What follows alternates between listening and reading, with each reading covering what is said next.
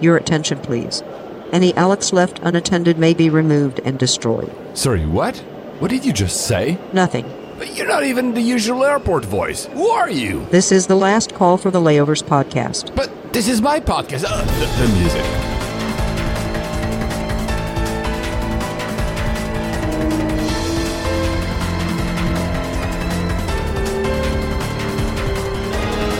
Just get into the aircraft. But what about Alex? Now, Oh, okay.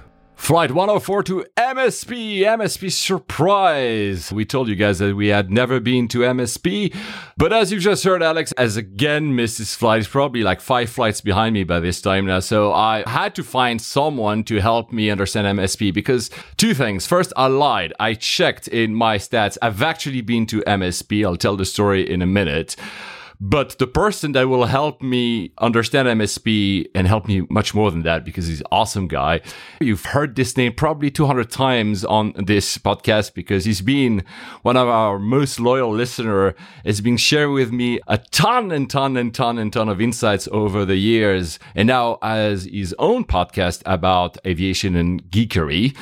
Doug, Officer Wayfinder. Hi, how are you, man? Oh, I'm great. Thanks for reaching out. Really appreciate it. It's kind of an honor to be on here. But for your listeners, I'm going to say this is kind of like expecting the Concorde flying from London to New York uh, with Alex being here normally. And then with me standing in, it's more like an A320 with a couple stops along the way.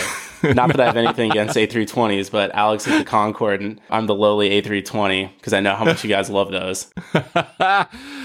Look, the reason I reached out to you is because the insights you've been giving us, giving me over the years were absolutely fascinating. So you really know your stuff. And you realize, guys, when I'll ask what, what type of work he's doing.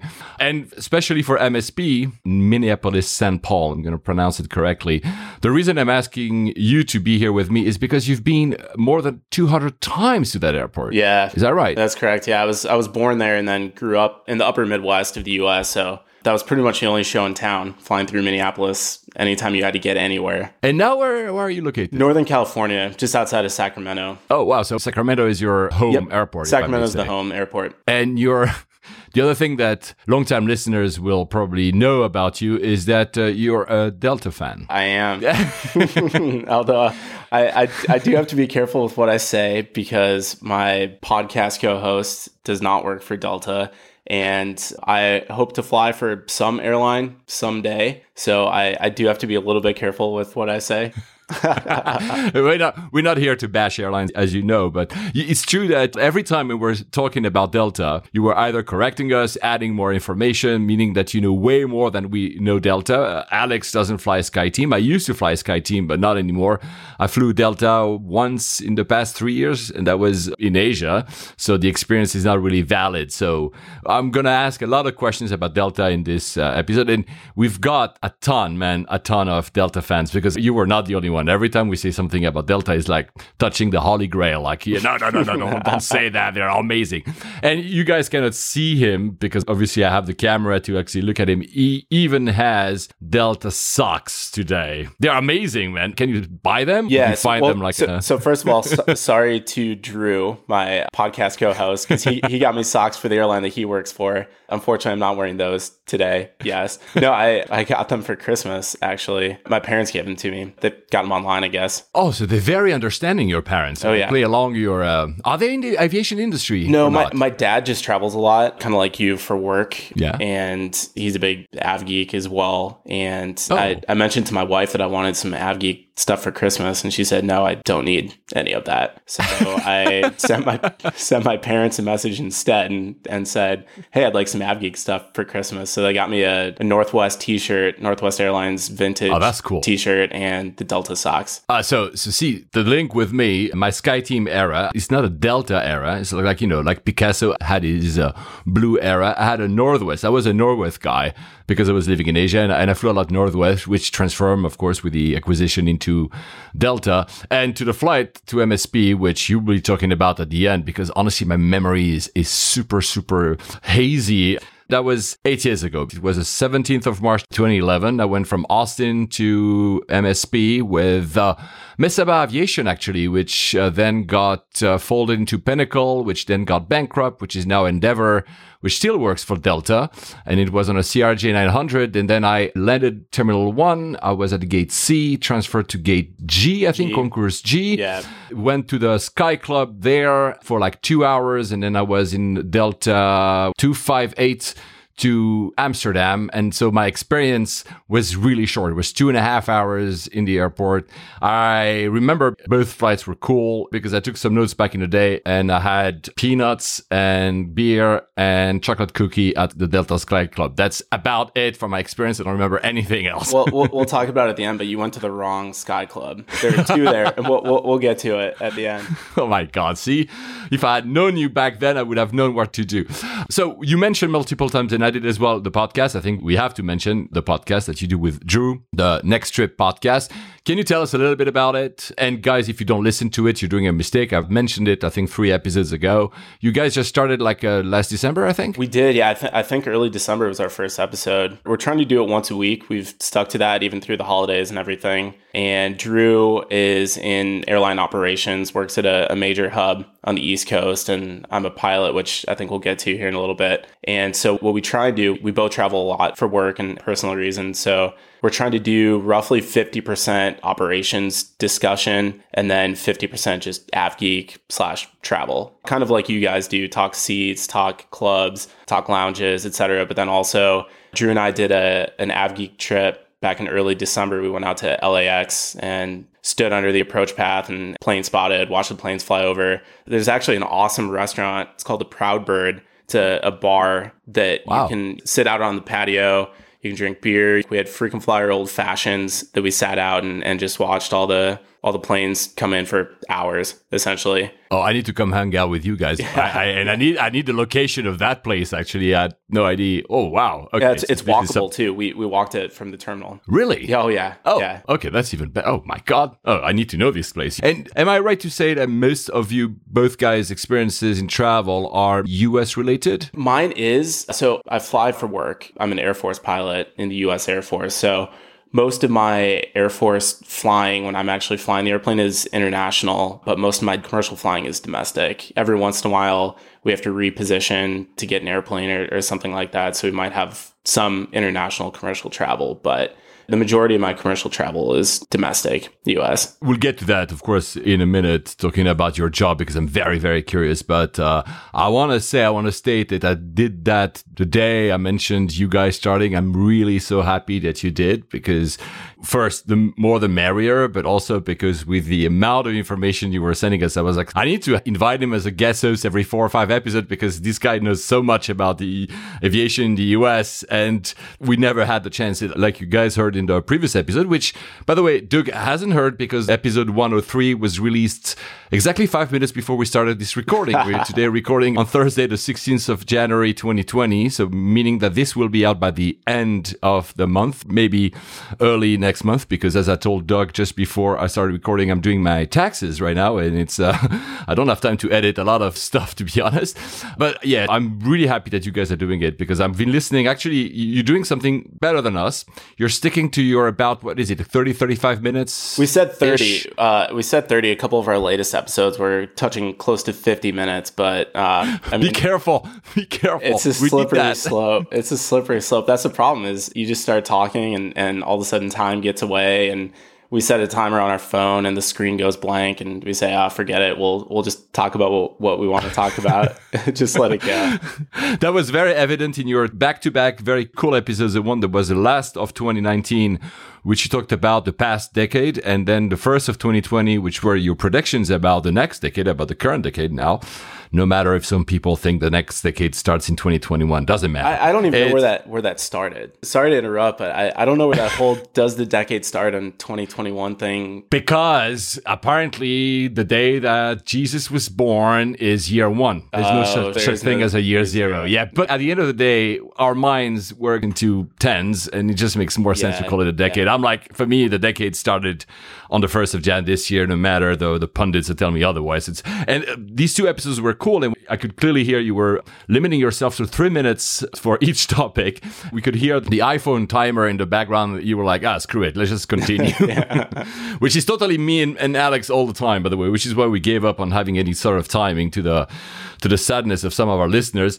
And I said you do it better because, you know, for me, I, I run a 5K, five kilometers per day. And, you know, with a warm up and a 5K and then the cooling down, it's exactly that. So I've been listening to three episodes this, uh, this week, including the two that we mentioned. The last one, of course, by the time this is released, you'll have others with about operation. You had a, I think a friend of, uh, Drew was yeah, here, right? uh, we had one of his coworkers. He's the maintenance supervisor uh, on shift with Drew. So we had him on to talk about maintenance and the coolest thing about that was learning what it's like when a new airplane arrives on property and what they have to do to, to kind of get it ready after it's delivered to the airline. So it was, it was kind of a fascinating discussion. I, I learned a lot. So hopefully the listeners did as well. I did learn a lot because as our listeners know, as you know, Doug, I am the, the candidate in this thing. I'm the only one who's not exactly related to the aviation industry. I work with IATA. We did work with airlines as well, but on the business side of things, so all the operational side of things is I always learn. And that's, that was a very cool episode. So congrats. And guys,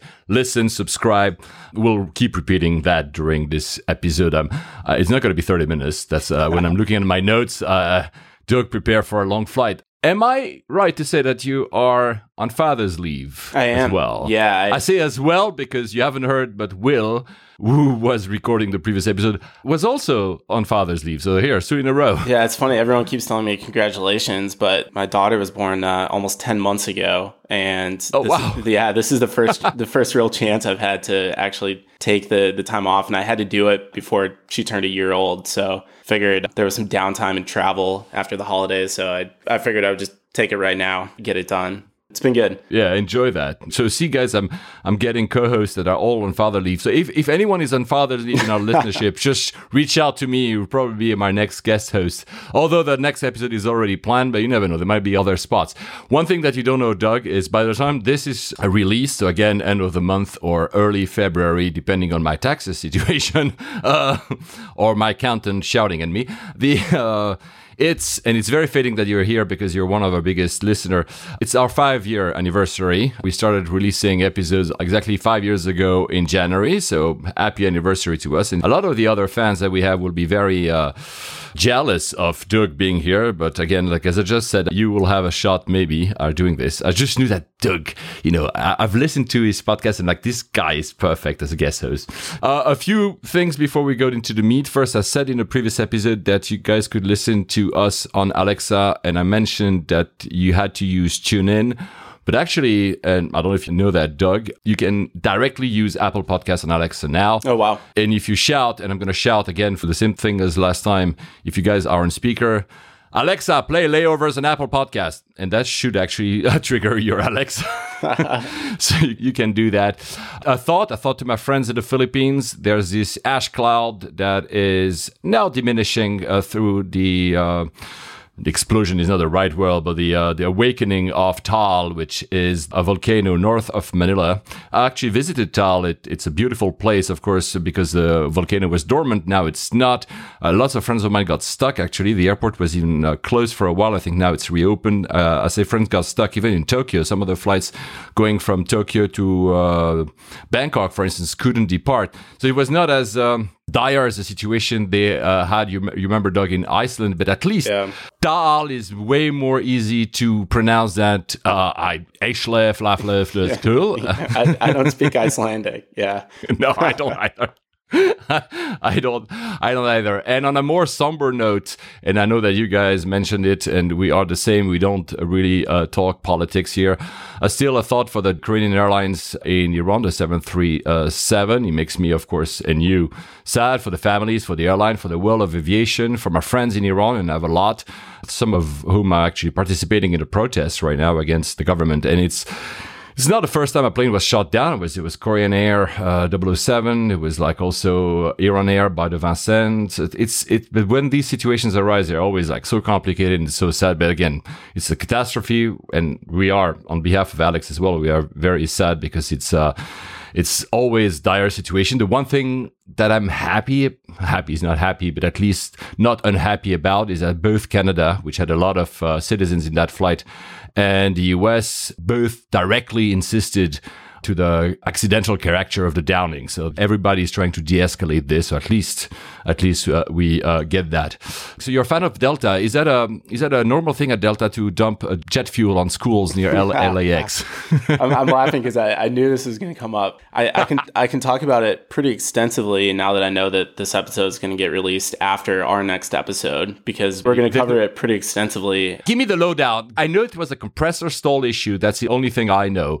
Give me maybe your thought, and I want to, yeah, I want to say something. Of sure. course, you might say it uh, later, Doug. Due to his uh, job position, which we'll talk a bit later, of course, this is only his opinion, and I'm not going to force him to say anything that he doesn't want to. So go ahead. Sure. So I, I'm on a group chat with several pilots, actually several group chats, and first of all, we're all pretty upset with the media and social media response to what's going on. That everyone wants answers right now.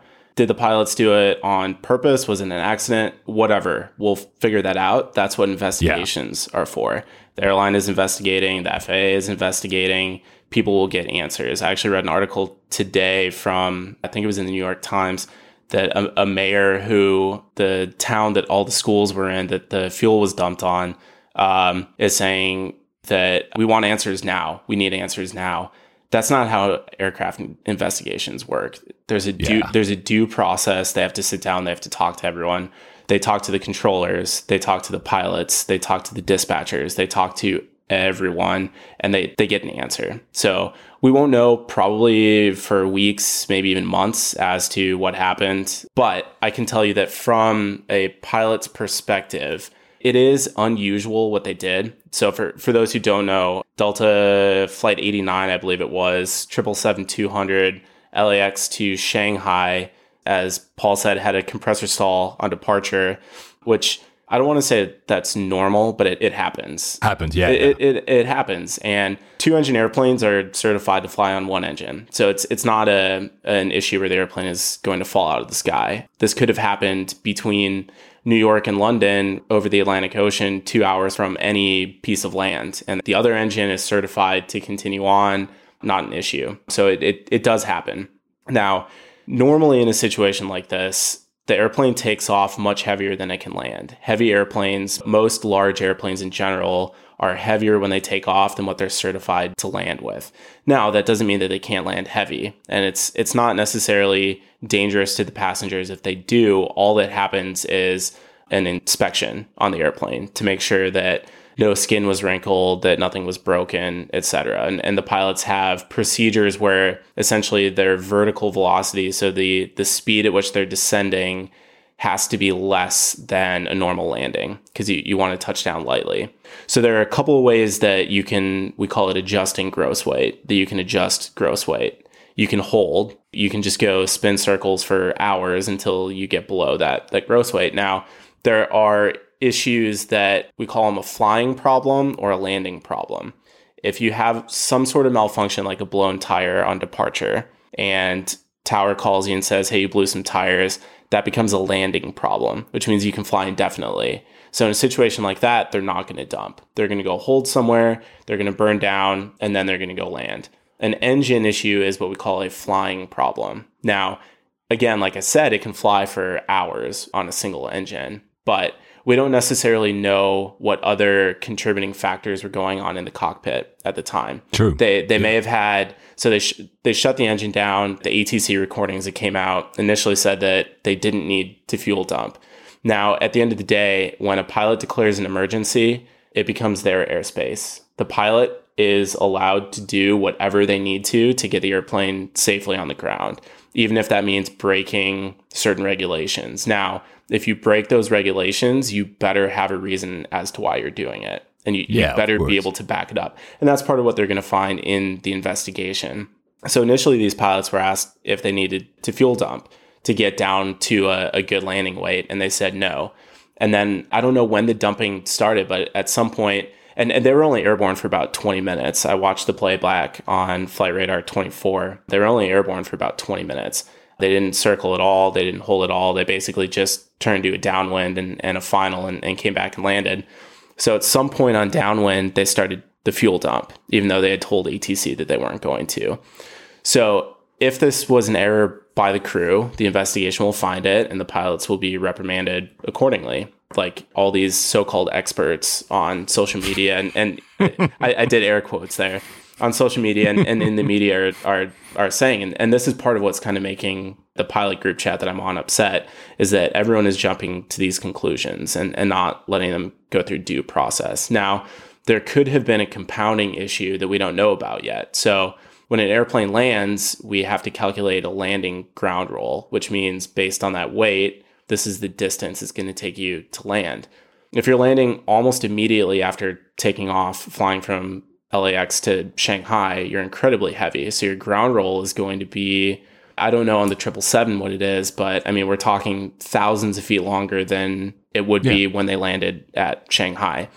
So if you have a compounding issue, such as a brake failure or a flap or a slat malfunction, so flaps and slats help you get slow and it, it helps reduce that that landing ground roll. So as they were starting to configure, get the gear down, etc., if they discovered that they had an issue with that, then would have increased their landing ground rolls substantially, and they're already heavy, then yeah, I could see why they would want to start dumping it is something that we train for as pilots. So I've had to dump a couple of times due to emergencies that we have to get on the ground immediately for.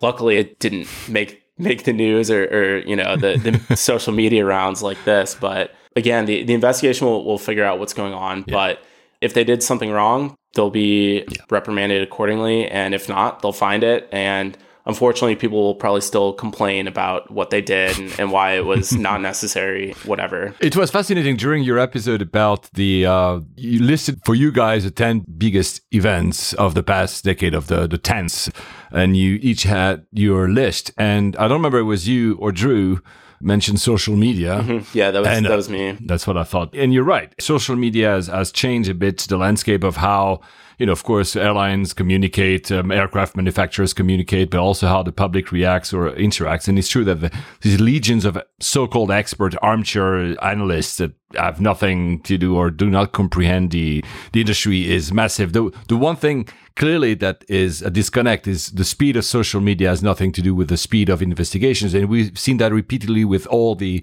incidents or accidents. People want answers right now. And sometimes politicians, because under pressure of their, their constituents with social, yeah, they also want, and it's, yeah, you're right. We'll learn. I mean, it's still sad that apparently I think 17 kids were injured. I don't know the extent of the injuries. I'm not diminishing that, but we will learn. As you say, rightly so, the, uh, the pilots, if they did something wrong, will get a reprimand. But but possibly by that time, more than possibly actually, the people will have moved on criticizing something else or some other airline. I mean, yeah. the, the, the, sad thing. So you also had sent me uh, two episodes ago. We were talking about uh, Dallas DFW.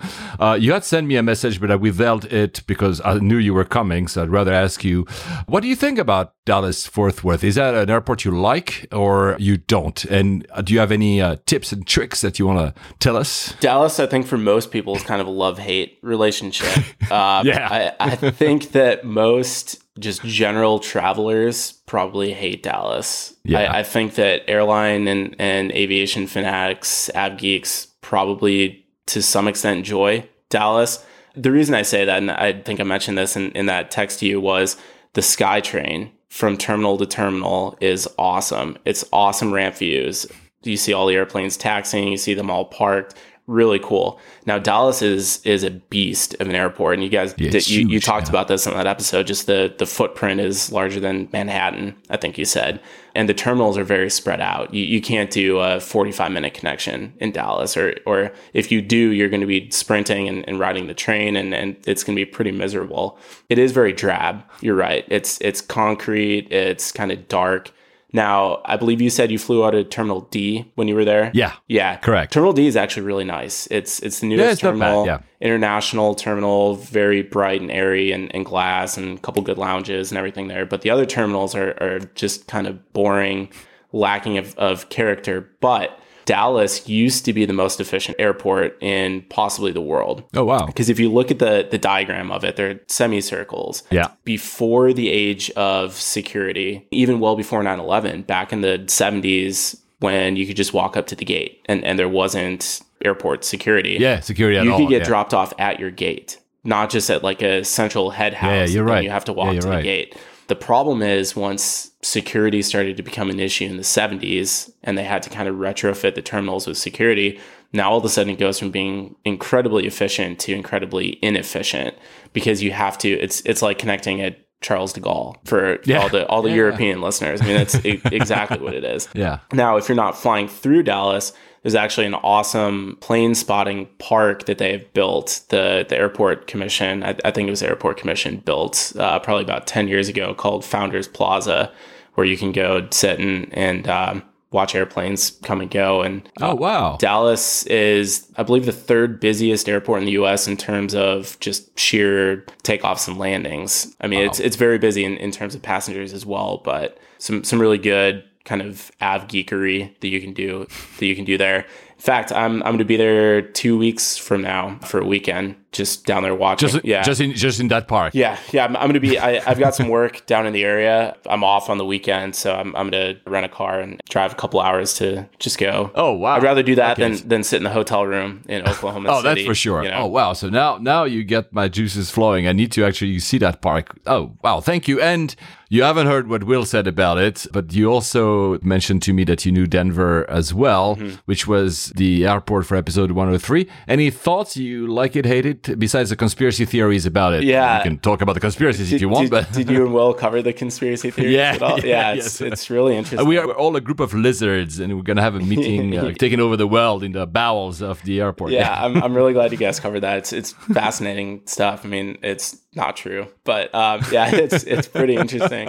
Uh, you're, you're probably going to get some listeners comments on that one. No, Yeah. I, I lived in I lived in Denver for um, almost five years. My Oh, wife's family is from there. We still have family out there, so we go through there probably five or six times a year. Oh wow. Denver kind of has a love hate relationship as well. I don't know if Will mentioned that, but it's set up kind of like Atlanta. So it's it's got multiple terminals with a, a train that kind of runs through the center. But the, the difference between Denver and Atlanta is Atlanta, you can walk it. Denver, you can't. There is no path that you can walk. Oh. So when one or multiple of the trains are down, you might wait 10, 15 minutes for a train to go from terminal to Oh terminal. wow. Now, luckily, there isn't a lot of connectivity in between the terminals because United Okay. is fully Terminal B, Southwest is fully Terminal C. But if you're going to or from security, you could be waiting 10, 15, 20 minutes or so to get there, just if, if the trains are operating on a limited schedule. That said, I really do like Denver. I mean, I've, I've been there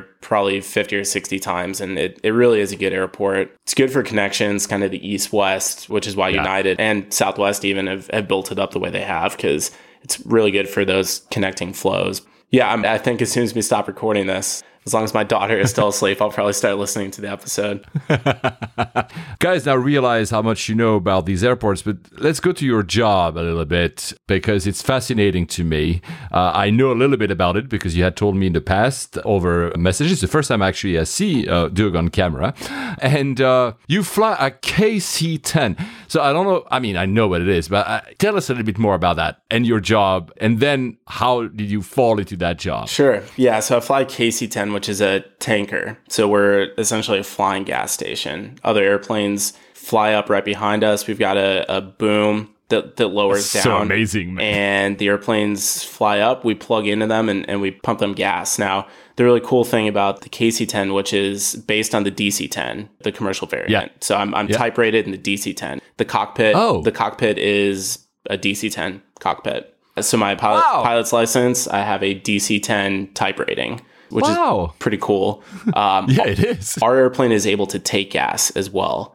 So we can go behind the tanker and we can take the gas as well. Have you done that? Oh yeah, yeah. So actually, the job that I was in before my my current job is I was teaching at the schoolhouse. So I was I was teaching students, new students, students who are upgrading to captain, how to either fly the KC-10 or or bring them through captain school, teaching them how to Wow. do that that air refueling. No way. I- wow. yeah, it's amazing. it's it's awesome. It's probably one of the coolest coolest things that you can do. By the way, sorry to make a parenthesis.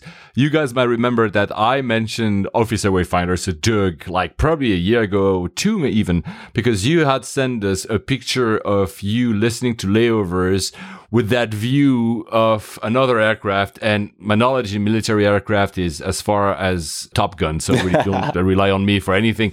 But of the other uh, aircraft coming for refuel, and there was a picture of layovers, which stayed, they say, the best ever picture a listener sent us. So, so how do you decide one day to do that? And oh, I'm going to be, you know, a gasman in, in the air. I mean, how does that happen? Well, I I've known that I wanted to be a pilot since I was probably two years old. Oh wow! And flying is incredibly expensive. I don't Yeah, know if, yeah, yeah. if you've ever done lessons or, or anything. I, I think I remember Alex saying that he has too. It's expensive. And so there there are basically two paths you can take. You can take the I'm paying for everything path or the I want to find someone to pay for me to get everything path. And I kind of went in in that direction. So I, I ended up in the Air Force and the way it works is you go through a, a year and a half long pilot training, very intensive. They take you from essentially zero to all of your FA qualifications in, in a year, Wow. year and a half. And then at the end of that, um, you can choose what airplane you want to go fly. Now, it doesn't mean that you're going to get it because it's all it, based yeah. on how you did in your class. The DC 10 was always one of my favorite planes growing up. I Yeah, I loved, understand that. absolutely loved flying on the DC-10. I, I flew it all the time on on Northwest. I think United too. A lot of it domestically. I mean, flying on a DC-10 from Minneapolis to Seattle or Minneapolis to Orlando. I mean, two three hour flight on DC-10. That's awesome. Um, actually, my, my first time in Europe, uh, I was on a, a Northwest DC-10 to Amsterdam. Wow. So it it, it kind of had a, a special place in my heart. So I understand, I yeah. Chose the KC-10 more based on the airplane than the awesomeness of of doing the refueling, as you say. But that that's kind of how I how I ended up there. But I mentioned I, I was teaching at the schoolhouse. I, I still do. I fly a couple times a month, but my job right now is I'm the chief of simulator certification. So I'm in charge of all of our training simulators, the full motion. I, I don't know if you've seen Yeah, yeah, yeah. um, the movie, what was it, Sully? Yep. A- about the, the landing on the Hudson. Yep. Th- those full motion sims, I certify those. Ready for me. So when you say you're certified, Mm-hmm. so you, you when you receive one at the Air Force, you go and you make sure that it works the way it's expected When- and everything is. Yeah, when, when when we receive them, yes, but we've had ours for I don't know twenty Yeah, I'm sure, 20 yeah, plus yeah. years. But every half we have to go into each device and certify it. So we we have these tools that we use essentially where we look at the graphics, we make sure the colors are correct, we make sure the screens are all blended. We put it through tests where it, it shakes a bunch. We check the hertz and make sure that Wow. all of the legs are interacting. And then the, the coolest part is we get to do it's called free fly, where we just do whatever we want. We go to whatever airport we want, we go fly whatever, we can fly fast, slow, low to the ground, whatever, and just make sure that the the handling and, and the maneuverability characteristics are the same as, Correct. as Yeah, the real yeah, airplane. yeah. And then if Wow. if we discover a discrepancy, then we tell the contractor, hey, this doesn't feel like the real airplane. They fix it, and then we go back in and and we certify it. I also get to fly all of the training profiles. So most of the the training in both the Air Force and commercial side as well to become a pilot is done in simulators. I mean, there is a lot of flying. Don't get me wrong; you guys don't need need to be afraid of, of pilots, whatever. But the the sims are so close to the real airplane that the majority of the training is done in the simulator. And so I, I get to go fly all of the profiles, all the training profiles, all of our refresher where, where we go in and, and do emergency Wow. profiles. I get to validate those. So I, I go fly the profile and make sure that it meets all the training requirements and everything, which is super cool. And, and that's part Yeah, wow. part of the reason why why I travel a lot for work and, and Yeah, now I start understanding because that was always kind of the discrepancy in. I, I never asked you. I should say, I've asked why, you. why I knew. am I I knew you. commercially if, if I fly? Yeah, exactly. Because you were flying so much with the Air Force that I understood and I'm like, Yeah. and you you fly a lot commercially, so it's get to point to point to get to these simulators, it's to, basically. to get to the sims to go to conferences as well so we go to a lot of conferences where other all the other simulators are there i actually i'm, I'm going to one in april which is the world aviation training Summit in Orlando, where Wow. it's mainly commercial, but all, all the training systems, the airline training systems, and whatever will, will be at this conference. So, do a lot of that, basically, kind of learn best practices, kind of get to see what other training systems are, are doing, talk with all those people and, and everything. And I know you and I were kind of texting at one point. I'm also working with, with some startups right now as well, trying to update our training pipeline. So essentially, that all the training systems that we do, the commercial side is so far ahead of basically where we are. And so we're working with a bunch of startups who have these awesome ideas in, in how to better aircrew training. And so I, I get to kind of go around the US and, and meet with these people and interact with them and, and see how we can make our, our aircrew training better for the Yeah, aircrew. to improve the entire. Oh wow, this is super cool. So to talk about commercial flying a little bit, since you just uh, touched upon that. So when you need to do these flights to go to a conference, to go to one of your bases or training centers, I don't know how you call them. You said most of it is commercial. Do you have a choice? You fly whatever you want. No, how does that work? un- unfortu- unfortunately, no. I think you've mentioned what my quote unquote favorite airline is. Um, no, it's it's all based on contracts. So if we're going to a, a certain city, all government travel is essentially it's called city pairs. So if I'm flying from I don't know Sacramento to Austin every year the airlines bid essentially on hey we, we want to serve this for the government not just the military the government in general and we essentially have to then fly we, we can choose schedules we can choose connections we, we can choose whatever as long as the, the price is what is at that set contracted fare okay. um, and so that's actually really helped with as much as I would love to stay on one particular airline the whole time. uh, it's it's really helped with being able to objectively look at all of the airlines and kind of determine you know, okay, is this my bias coming in, or is this really is this really a, a bad experience? It's kind of helped with with my website as well in getting this. oh whole, yeah, I should have mentioned it. this whole Yeah, you- plethora of of things. Yeah, you have a website, officerwayfinder.com, which I, I, I actually like. I mentioned actually in the show once already because there's not like 25 ads and affiliate links, which is very cool when you do a lot of reviews. And I was trying to also to understand how your pattern was. There's literally no pattern in how you fly, so- which is very cool because you really, guys, you don't realize how much Doug has been sending us, sending me like comments about all these US domestic flights. And I'm like, he's flying literally everything. I mean, like he has like seats. He was telling me about seats, about the service, about the certain pilot. I was like, how the hell does he know everything about this? Do you, um, maybe for context, when you fly, is there like restrictions on economy, business, uh, whatever? I mean, they don't think there's, is there premium? Yeah, premium for Transcon. Is it price it's it's all thing? it's all a price contract thing and it's it's all economy unless you have status then you know they, they can't stop you from getting upgrades or Yeah, um, thank God. yeah or or paying for upgrades or or anything like that Um, Oh, so yeah, because that was my next question. So the miles you accrue during all these flights are yours. Uh, they're mine. They do not. Oh, they're cool. Correct. Okay, Yep, that's cool. yep, Like- they're, they're mine. And uh, Delta actually just last year started a system where you can use miles to pay for upgrades instead of instead of money. Um, And so I've I've done that a few times. If I'm on a long transcon flight and it looks like I probably won't get the upgrade and it's it's a decent price, then I'll use that for the upgrade essentially.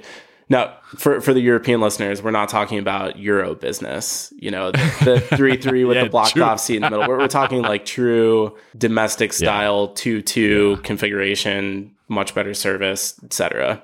We then, if, if we want to do that, we'll pay for it ourselves. And besides the, I mean, the DC-10 has disappeared basically from commercial service. I don't think you can even fly it anymore, and that would be maybe awkward because you know that plane inside and out. What is your favorite aircraft to fly on? Um, again, your favorite aircraft is a DC-10, or maybe it's changed by the way.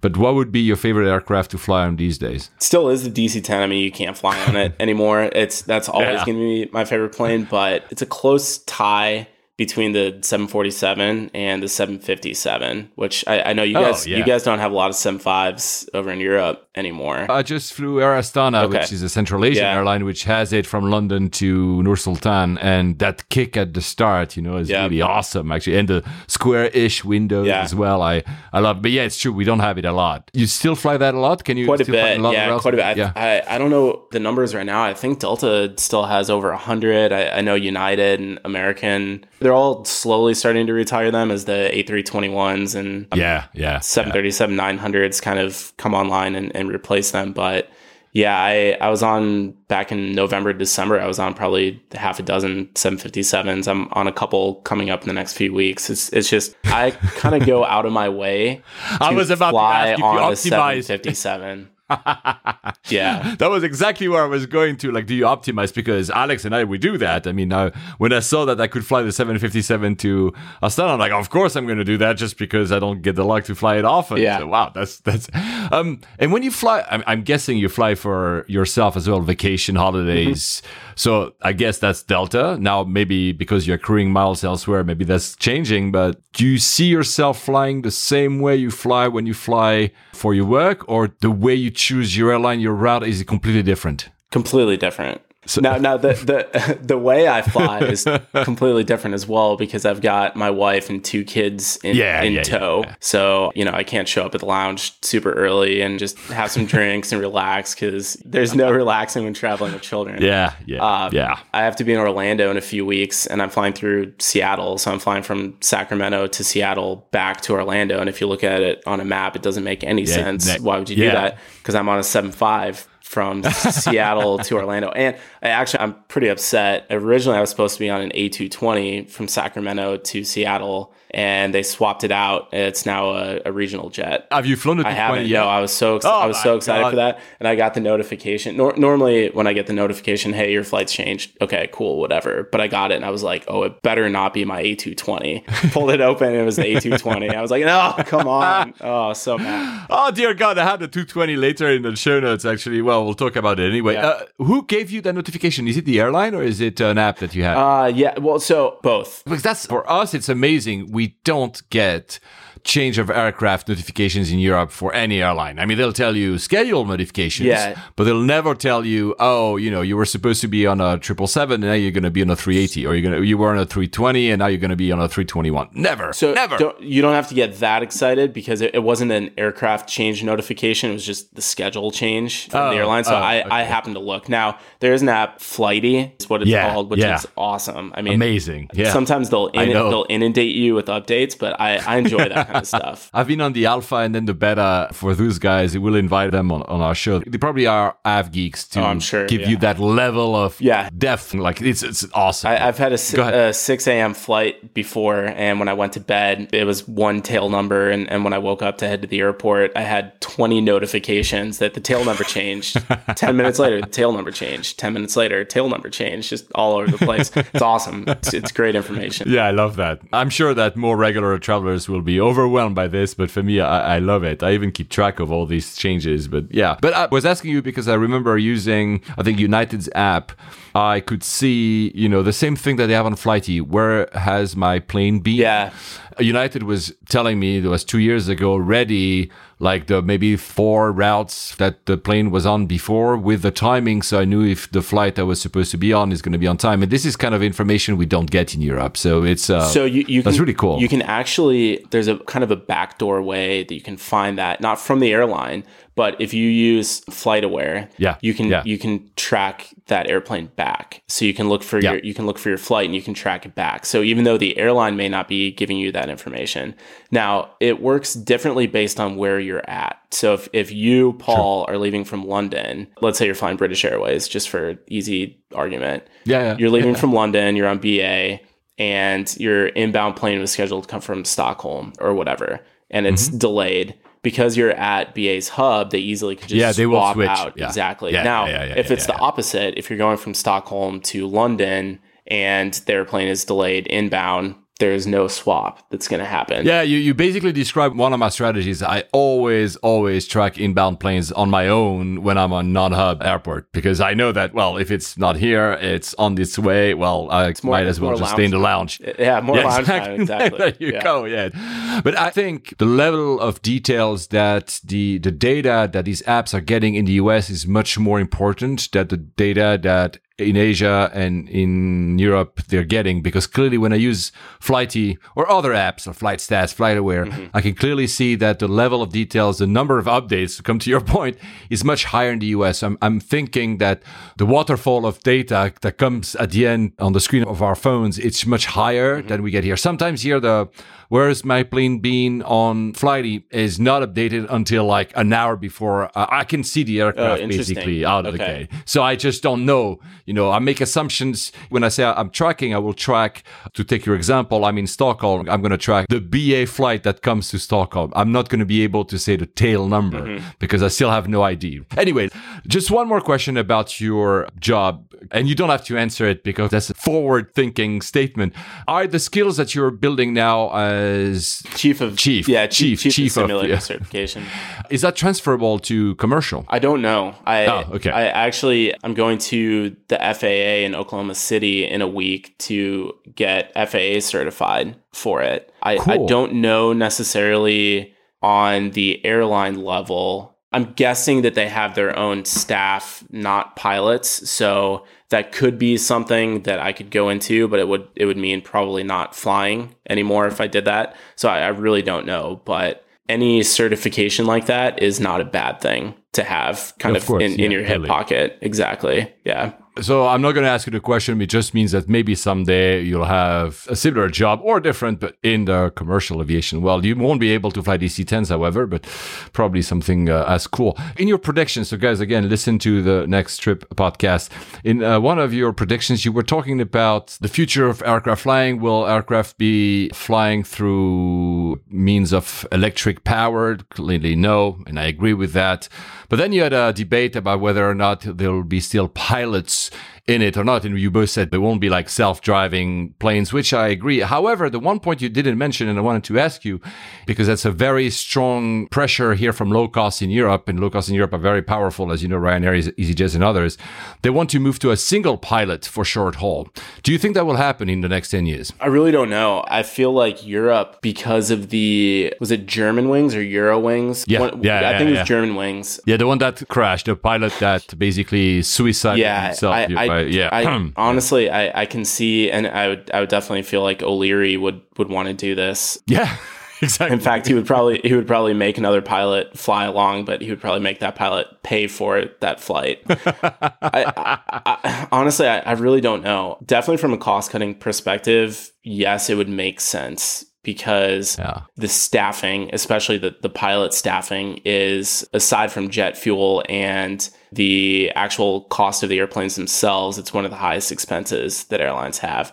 So if you could cut that in half, yeah, absolutely. I, I think the airlines would love to do that. But at the same time, there's something called CRM, crew resource management or, yeah. or cockpit resource yep. management. Yeah. And I, I can't tell you the number of times, even as a captain, where I had my first officer catch a mistake of mine, or when I was a, a, first officer catch a mistake that a captain makes. There's something to be said for multiple pilots. I agree. There, there was a, a Northwest flight back in, I think it was the late 90s from Minneapolis to Tokyo that had a rudder malfunction over Alaska. And they were able to, I remember they that, were yep. able to barely limp the airplane back in exactly dead stick it into Anchorage due to the length of the flight, they had four pilots. And when the rudder essentially snapped and it put the airplane in, into almost an uncontrollable situation, the two reserve pilots who were sleeping at the time came up and all four pilots worked to get that airplane. Together. Yeah, together yeah, to yeah. get that airplane on the ground. Yeah. It's situations like that or or the sioux city dc-10 the united dc-10 that went down in, in the late 80s there was a, a sim instructor that was sitting in the back. I believe it was a sim instructor who came up and, and helped the pilots kind of deal with it. And he was the one who suggested using the throttles to basically turn. So there's something to be said about having multiple minds in the cockpit. I do helping agree. out with with this kind of stuff. I personally do agree, actually, uh, fully with you. But I wanted to ask this question because when I was listening, I think it was the other, yeah, it was two days ago when I was running. I was listening to it and I said, oh, they didn't talk about single pilot. You know, the last pressure is the pressure of cost, like you said. The other pressure is there's not enough pilots. So it's probably also a way for many airlines to think, oh, we don't have enough pilots, not enough in the pipe. I, I think it's a wrong way of answering the question. The right way would be to lower the cost of and allowing pilots to, to get into the pipe through military programs like you're doing, but not through um, the Ryanair program, which asks you to basically pay for it. then take you hostage for the next 10 years. Oh my God, Ryanair will hate me for saying that. I have friends of mine who are pilots at Ryanair. They're liking it. So I'm, I'm being too harsh here. Uh, one other thing, and then we'll move to the Max because uh, you guys talked a lot about the Max. And finally, guys, we're going to talk about the Max not with Alex, but with Doug because he knows about it. One other thing you mentioned in one of your episodes, the prediction ones, is you said again, I'm not sure, I think it was you, but maybe it was it Drew that said that in the US, we will be seeing more and more the use of buses, uh, Yeah. non hub airlines in small, but could be bigger airports, saying that instead of having a 30 minutes flight to one of their hubs, they will actually provide you with a bus to fly there. And I think you're right. It will probably also happen in Europe. Probably the biggest difference in Europe uh, will be that instead of uh, bus, it might be a lot of trains because our train network is obviously bigger and it's increasing. The high speed plans are, are expanding. But yeah, I think it's uh, absolutely sure. I can totally see that happening in the US.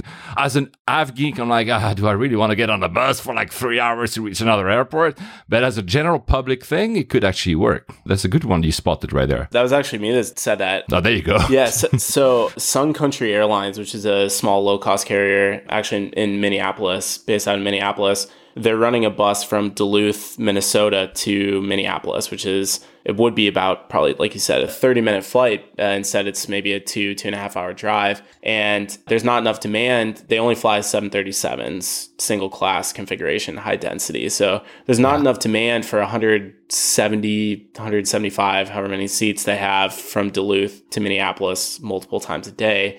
So instead, to get these customers to the airline, they're running a bus service from the airport to the major hub. And if you think about it, if you want to fly, say, Sun Country Airlines, you're going to have to drive to Minneapolis anyways. Yeah. So Yeah. why Yeah. not just have that wrapped into the cost of your ticket where you go to your, your small town airport where you don't have to pay for parking or parking is a lot less expensive. You then don't have to worry about making that drive. Let someone else, the airline, worry about that. Now all of a sudden you're flying Sun Country Airlines, you're going to connect to Minneapolis as if you were coming in on a, a Yeah. small regional jet, whatever. It would be a way for kind of the way that I pitched it was it would be a way for airlines to catch frequent flyers in markets that they don't necessarily serve. Yeah. It, that makes a lot of sense. Well, and, and with all the environmental discussions Issues, yeah. that are going on, running a bus is probably arguably more environmentally friendly than running a, a 35, 50 seat regional jet from some of these small markets for a, a 30 minute flight. Yeah, we, we don't have time to cover it t- today because there's so many other topics I want to talk to you about, uh, US based, but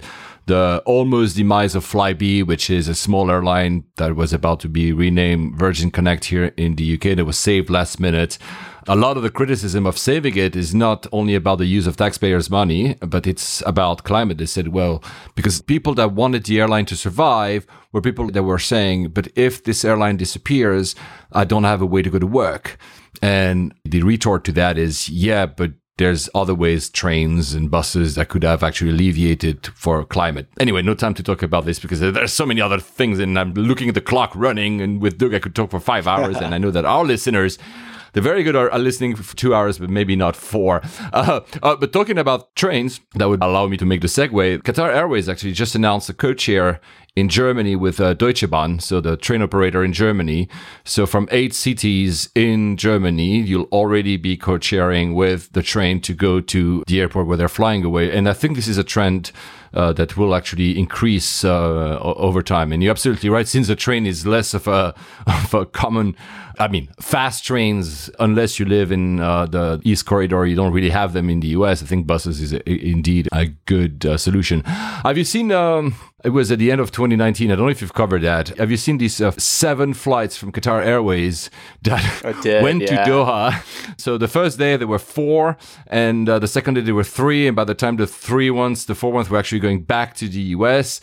I mean, uh, talking about climate change, that was not maybe the best use of these airlines. The reason is.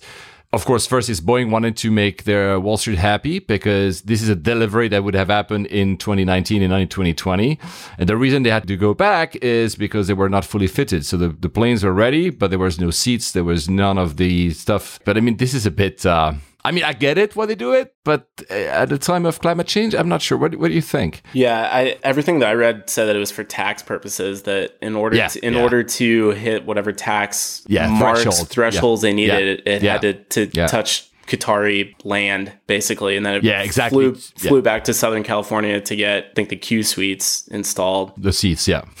I, I get it from a tax perspective, but I think that it's an antiquated system. To be honest, Yeah, it was probably really. back in the, the paper pushing days. This is Yeah. an electronic age. How, how can we not?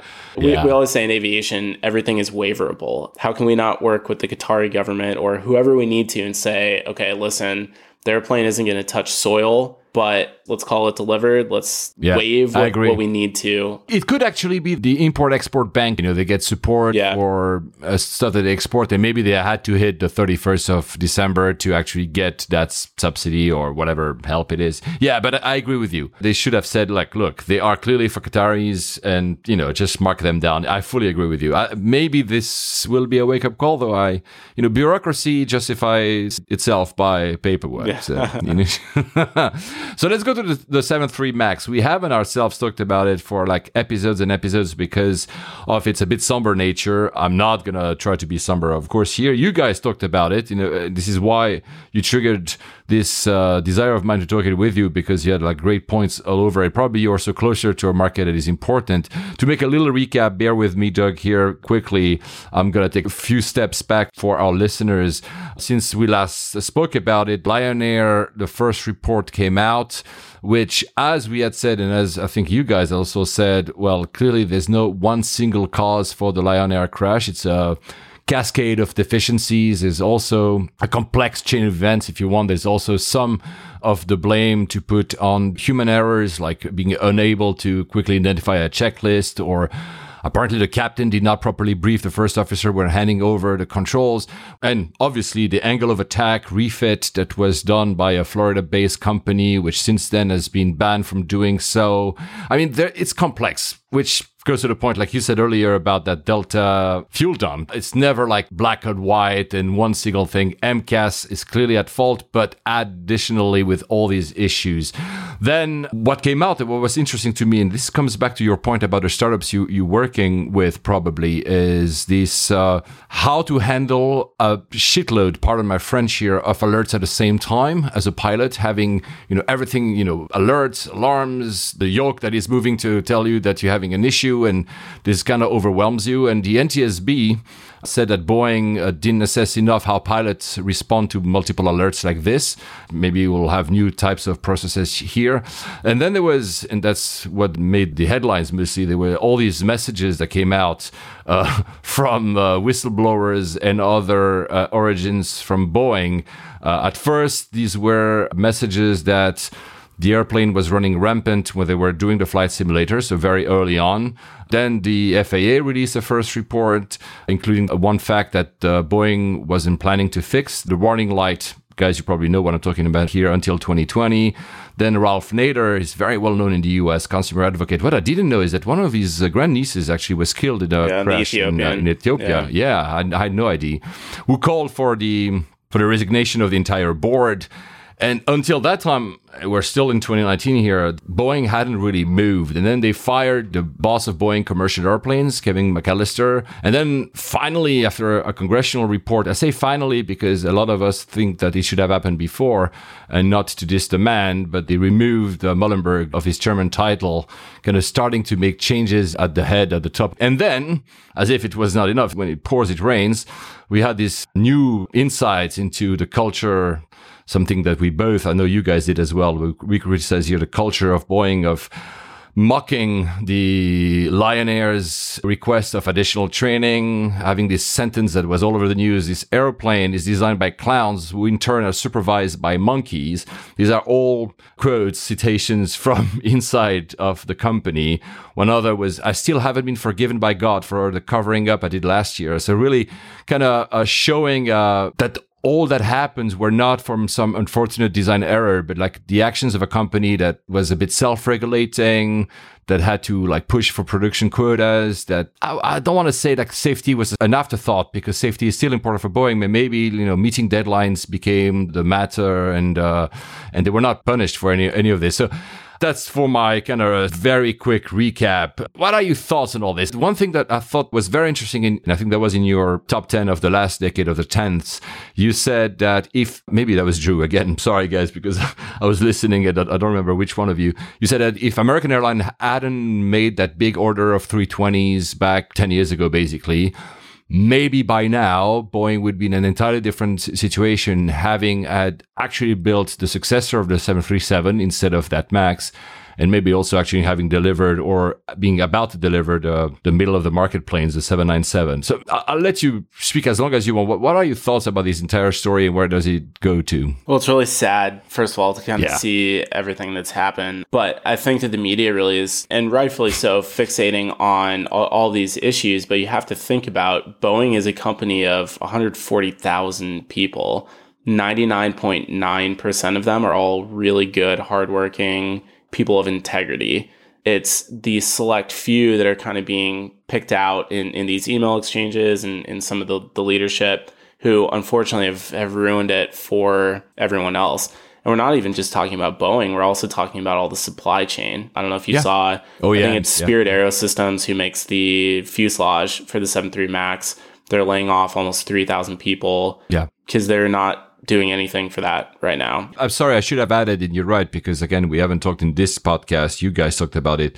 The production line stopped. It stopped, yeah. After like hesitating, reducing, now it stopped. Maybe they ran out of parking space actually where to put it, but they stopped because, and the, I think airlines themselves have all pushed the reappearance to at least the summer. And I think even Ryanair says not before October. Sorry, but go on. Yeah, it's uh, June right now is, is what yeah, um, yeah. at least the, the US operators are saying is yep. the earliest return. Yeah, I mean it's it's kind of this ripple effect, and Drew and I talked about it on, on our podcast that this is going to be a leading case study for every single business school for the next oh, yeah. 100 years about how to do things right, how to not cut corners just to cut cost. Because if you think about it, if they had said, okay, fine, let's fix the problem before we get it to the customers, delay it by a year, do additional sim, whatever, you know, it might cost put some millions of dollars number. yeah, yeah, so, yeah, some yeah. number, whatever. But I mean, we're talking about. I read a recent report this week in the Wall Street Journal that Boeing might need to actually get finance from the US banks, from from someone basically to continue operations right now. Because mm. they had a, a, net negative in deliveries last year. Their order books are, yeah. are pretty terrible. Minus 80. Exactly. Yeah. And I know that in the business world, everyone hates to use the term too big to fail, but Boeing is too big to fail. It is. Because I if, agree. I, I and, and I, I, again, I hate saying that, but let's say Boeing were to go under by the end of the year. That's not going to happen, but let's just play along. Let's say they do the only person there to fill the void is Airbus, and they don't have the production capability to no, be able to keep up with the global demand for no, aviation. Can't. And on top of that, we live in a world, especially in the past five years, it's a personal comment here, on a more kind of high level, the grand chessboard of this planet, where kind of every, let's say, economical zone is defending their own. So, you know, the US will keep defending Boeing, and, rightly so. This is not a criticism. And Europe will defend Airbus and uh, Chinese Comac. And I don't see, honestly, anyone in the US government, whether it's Congress or the president, accepting to basically having a Boeing fail, which is why I agree. Some listeners might remember that I am against the theory of too big to fail, but that's a personal comment. I think in reality it will happen. There's no way Boeing will disappear. Mm-hmm. There's just no way they will disappear. I fully agree with you. Sorry I interrupted. No, you, no, that, that's fine. Now, one thing that I mentioned on our podcast was, yeah, you're right. Americans' order back in 2011 for Airbus is kind of what started the whole. Okay, we need to to make a new engine offering, the Max, essentially for the 7.3. Yeah, don't go with the clean sheet. It, it'll be quicker and easier to just slap some new engines I'm kind of saying this in, in jest, yep, if you will, Slaps yeah. new engines on on a 7.3 body and call it call it good, uh, essentially. Now, I also said even this is going to sound bad. I think it's good that this happened. I agree. For global aviation. Unfortunately, 300 some people lost their lives. So I'm not saying that yeah. that's good.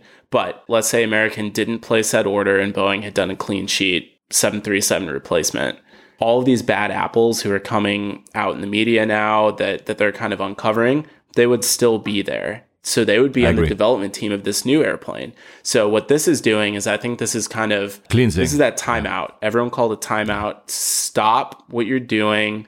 Let's fix the problem that we have. And I think that 20, 30, 40, 50 years from now, this is going to make global aviation, Boeing, the airlines, business in general, global business, The FAA the FAA. the it's going to make everyone better, and not I even agree. in the aerospace industry. I was actually just Everywhere. I was thinking about this after dropping my kids off at daycare this morning, but that's what I think about in the car. I think about aviation related stuff. But I was thinking about th- this is going to spill over into global commerce, global business. They're going to say, don't be Boeing. When people come on, on board a company, they're going to say, be a person of integrity when no one is looking. Don't do what Boeing did. Don't try and cover things up just to save costs, whatever. I mean, I mean, th- this is that, Yeah. that case study that we talked about.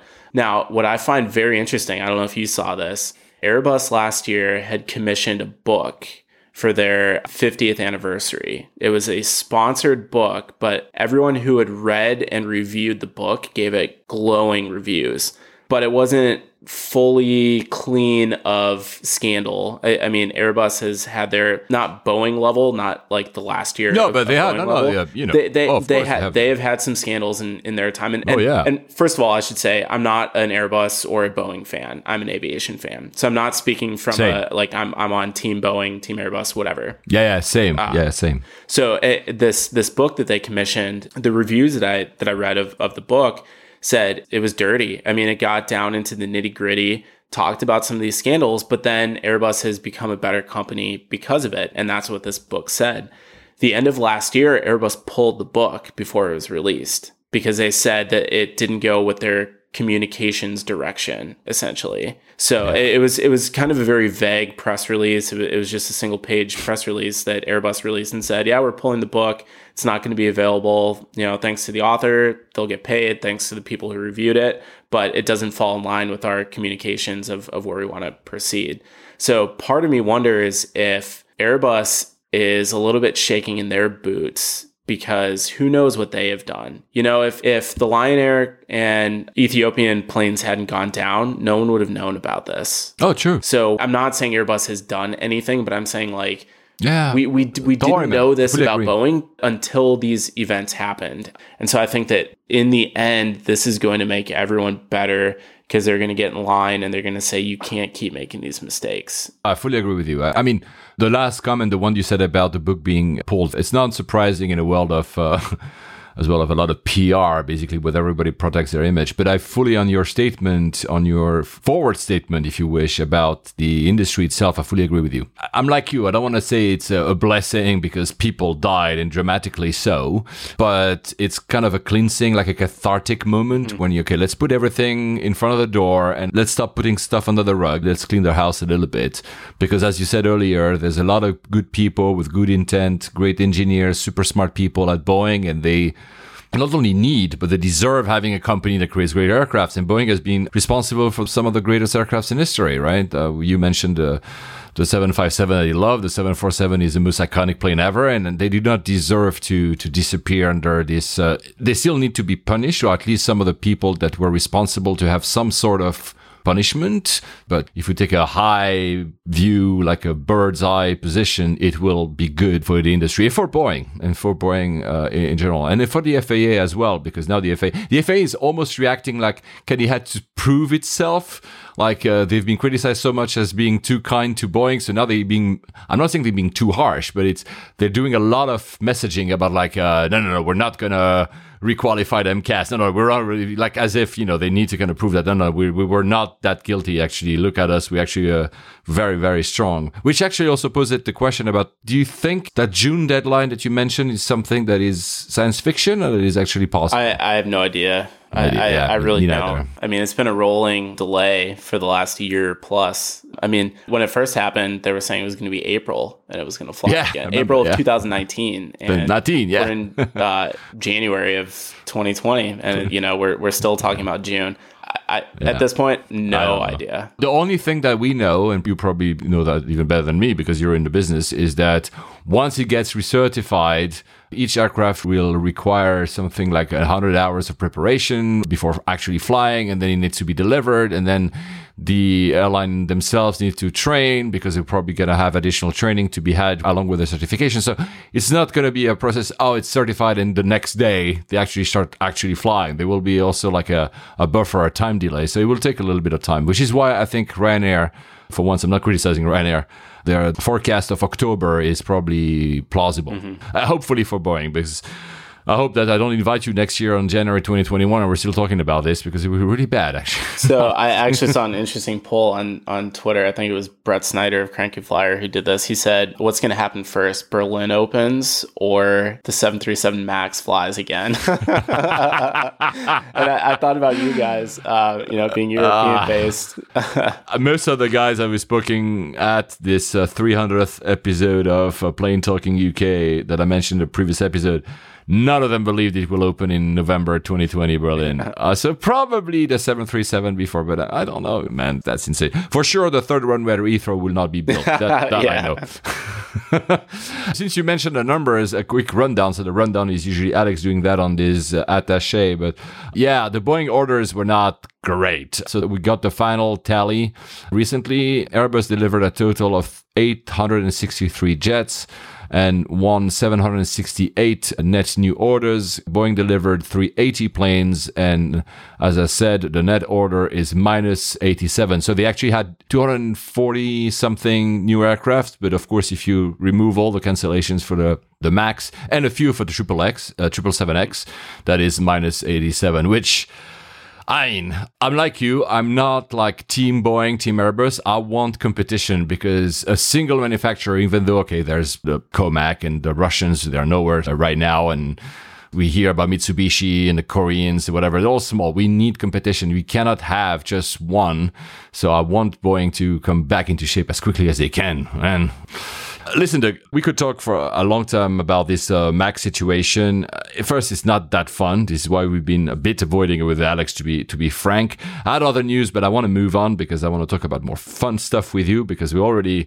It's like Alex. I'm, looking at the clock, and I said that earlier, and it's time is running with you, man. I mean, we should really clearly have a meetup and record for a full day, both our podcast with all the microphones. So you guys are super active on Twitter, which is super cool because you actually keep asking listeners and people that follow you about stuff.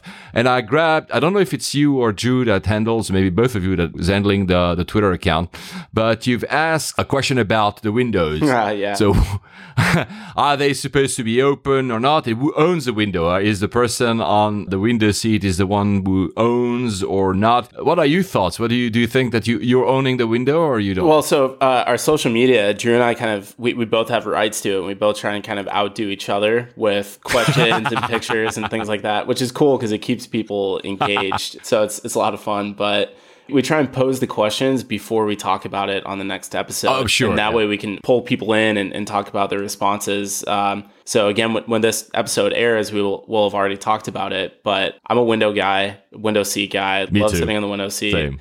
Now, certain certain times if I fly a, a transcon and and whatever, I might take the aisle just that way I can hop up and, and walk around. But I'm a window guy. I love looking out the window. A lot of people say, "Well, Yeah, you're same. you're a pilot. Why would you like to do that?" Because when I'm up front, honestly, and, and people don't realize this, your head's down so much because you're looking at the instruments, you're looking at the flight plan, you're looking at the computer, you're doing all this kind of stuff. You don't actually get a lot of time to just sit To and enjoy, look out the yeah. window especially with like a glass of wine in your hand or something like that. You know, like just cross your legs, kick back, and drink some wine and look out the window. You can't do that when I'm up front. So yeah, I'm a window open guy, absolutely through and through. And do you think that in terms of uh, courtesy, how does that work? Because, If- you know, the rule is uh, the person on the aisle gets access, the person in the middle gets the armrest, Yeah. and the, the window guy gets the window. So the shade, the window shade, do you think that, I mean, it, for me, uh, I'll front it, for me, in a night flight, yeah, you know, fake night flights, you know, these flights coming long haul, Yeah. do that a lot, coming from Asia.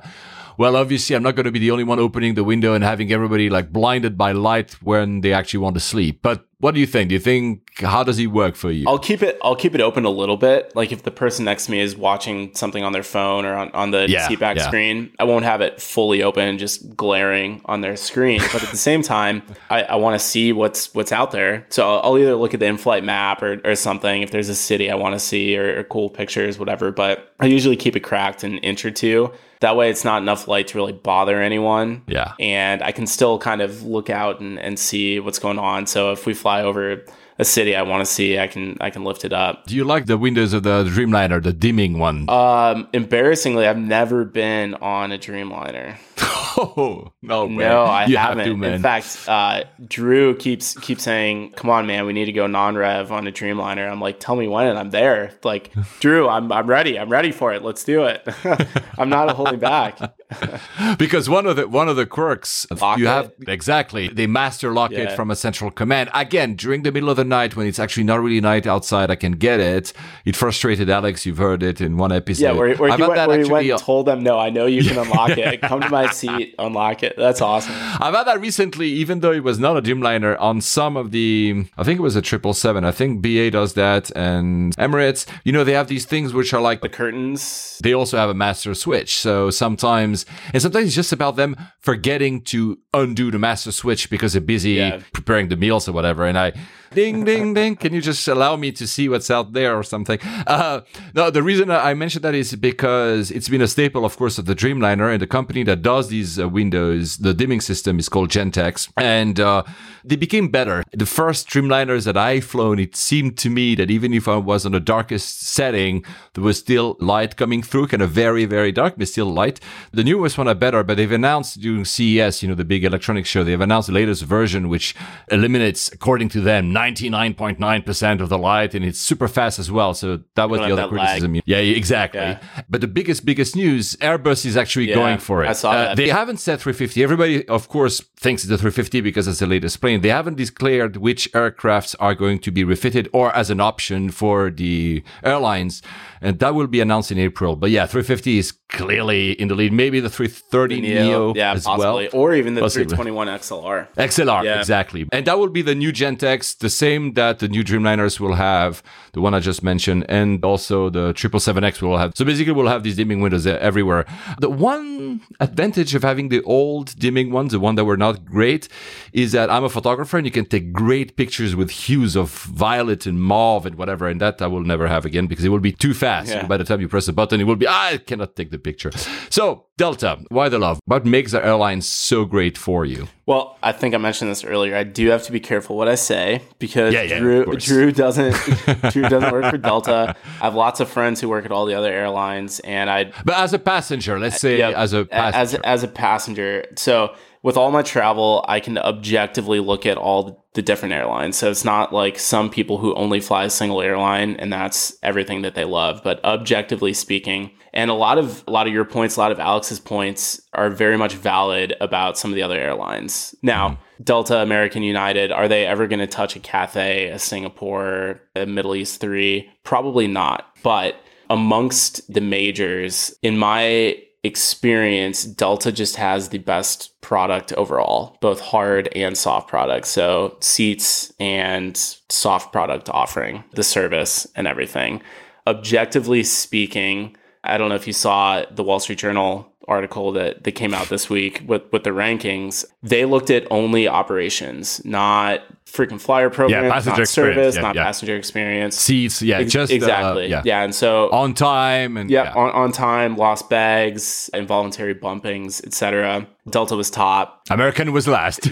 Yes, yes, uh, th- they were.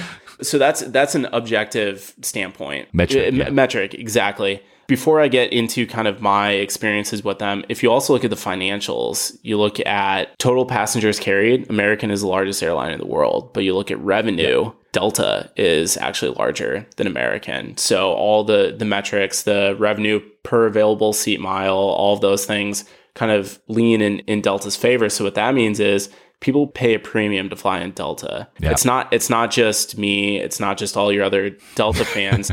Everyone who travels they they see it. They know that service level that Delta offers is there and the numbers show it. Now, I know that in flight entertainment is kind of a sticky subject as to whether you need it or not for short haul. Delta has gone in an opposite direction of some of the other airlines, and they're actually installing in flight entertainment screens on Yeah. the majority of their domestic fleet.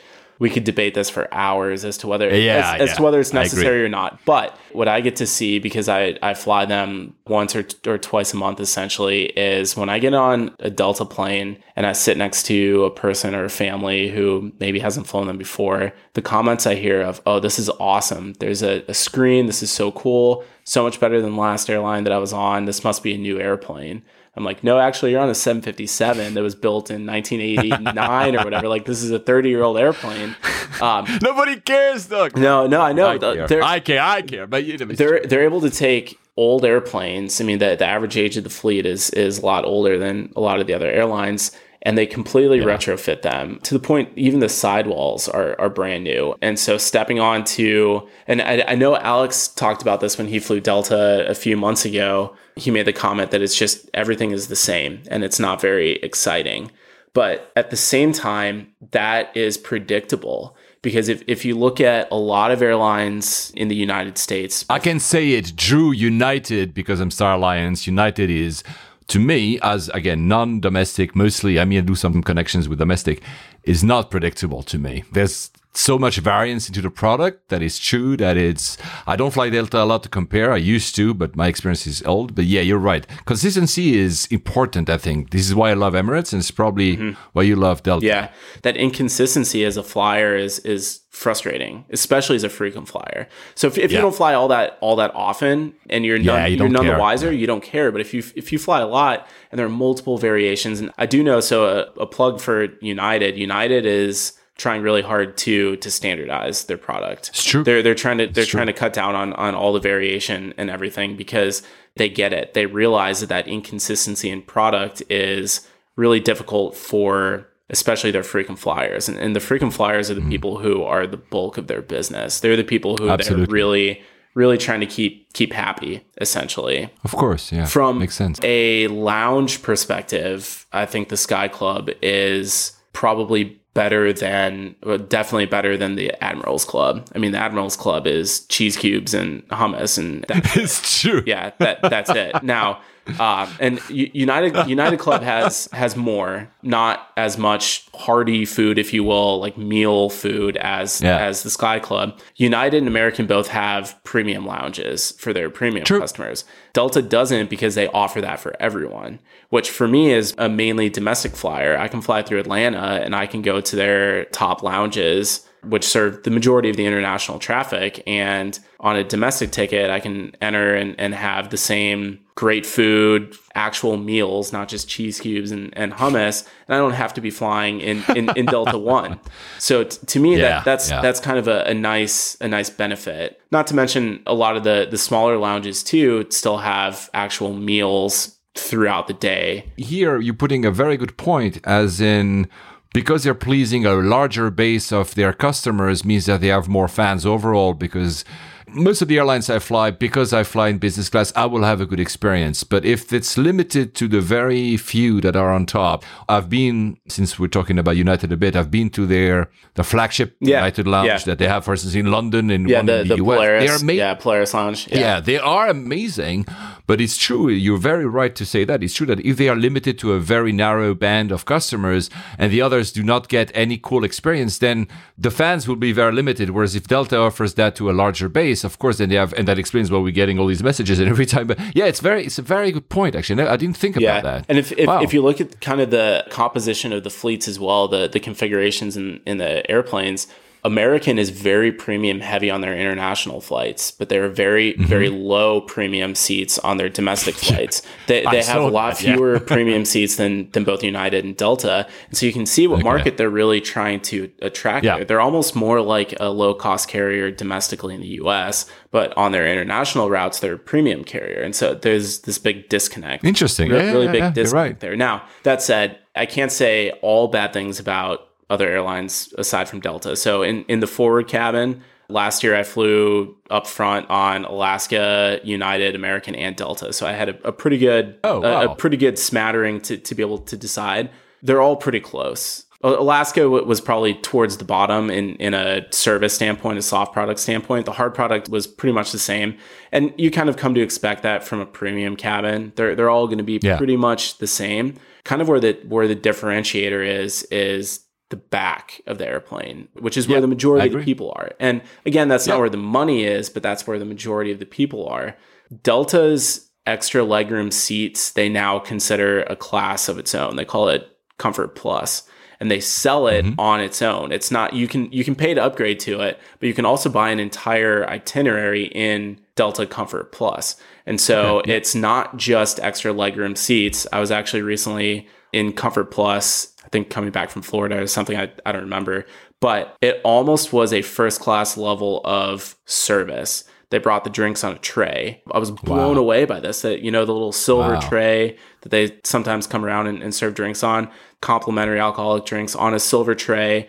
They came by the seat probably three or four times asking if I needed something more, what I needed. And I was like, wait a minute, am I in first class or am I in comfort plus? I'm laughing because I'm just uh, comparing that to me sitting in business class on AA domestic, and this is nothing like that. And that's AA. Wow. So am I right in saying it's almost like a proper premium economy it, uh, with a good yes, service? Yes. Now the, the seats, the yeah. seats, it's the same width as the main cabin. But to be honest, premium economy, and that's probably, it was actually one of your uh, points, I think, in a, was it the next decade or the previous decade? I don't remember. But premium economy is one of the, for me, the most innovative things that they ever came by. The downside of premium economy today is that it's very inconsistent. You never know what premium economy is. For some is extra legroom, and for some is like an actual different yeah. seat. But at least what you're describing here for Delta is that you have a proper, almost cabin with its dedicated service, mm. which is differentiated from the back. So that, that's yeah. cool. Wow. Yeah, I, okay. I was I was that's blown away, blown away by that. And I've flown in in the quote unquote premium economy and American and United as well. United was pretty good. American just the level just didn't didn't match up. And how is I'm very curious. How is Delta One? How is sorry Delta yeah, 1? so I, um, I, I know the last time you flew on that, you're on a 767. I think that's definitely the lower end of, yeah. of the spectrum. And I feel bad talking about Alex when when, he, when he's not here uh, because I, I, know that he really raves about flagship business and, and, flagship first on, on American, but American 767s are configured the same way as, as Delta's Delta One. So if, oh, okay. if he were, you know that. I know he loves the 777-300 ER, and I know he's done that a couple yep. times. If he was flying flagship business from say Philly to I don't know somewhere to the east of you guys, he might be on a 76 in the same seat that you were talking about on Delta One. Oh, I see. so avoid the seven six. That's all I have to say. Delta One is a really good product if you're not on the 7.6. The soft product is is really good, but the hard product it's not great. But they are retrofitting their 7.6 400s with the new the them suites. The 400s they don't have a door like the new Delta One suites. Yeah, but they are upgrading yeah. the product and and everything. I haven't done United Polaris yet so I can't really compare it to that. Actually, my upcoming Polaris trip in the next month or two, so look, look out, ah. look out for that. Uh, will they introduced a new dining experience on Delta? We had a one of our um, a listener Anthony Wood 19, and I'm sorry, Anthony, I don't remember if it was on, on Instagram or on Twitter, who uh, said that he had flown from Dusseldorf to Atlanta on a, a 764 that was not retrofitted, however.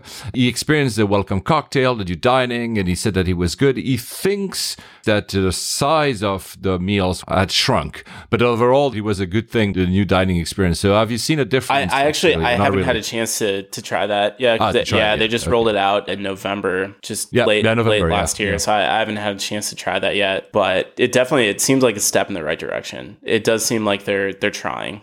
And uh, what do you think about uh, this all Ed Bastian saying that they not getting rid of SkyTeam, but kind of going their own way. We think it's a trend. We think that more airlines will actually go for it.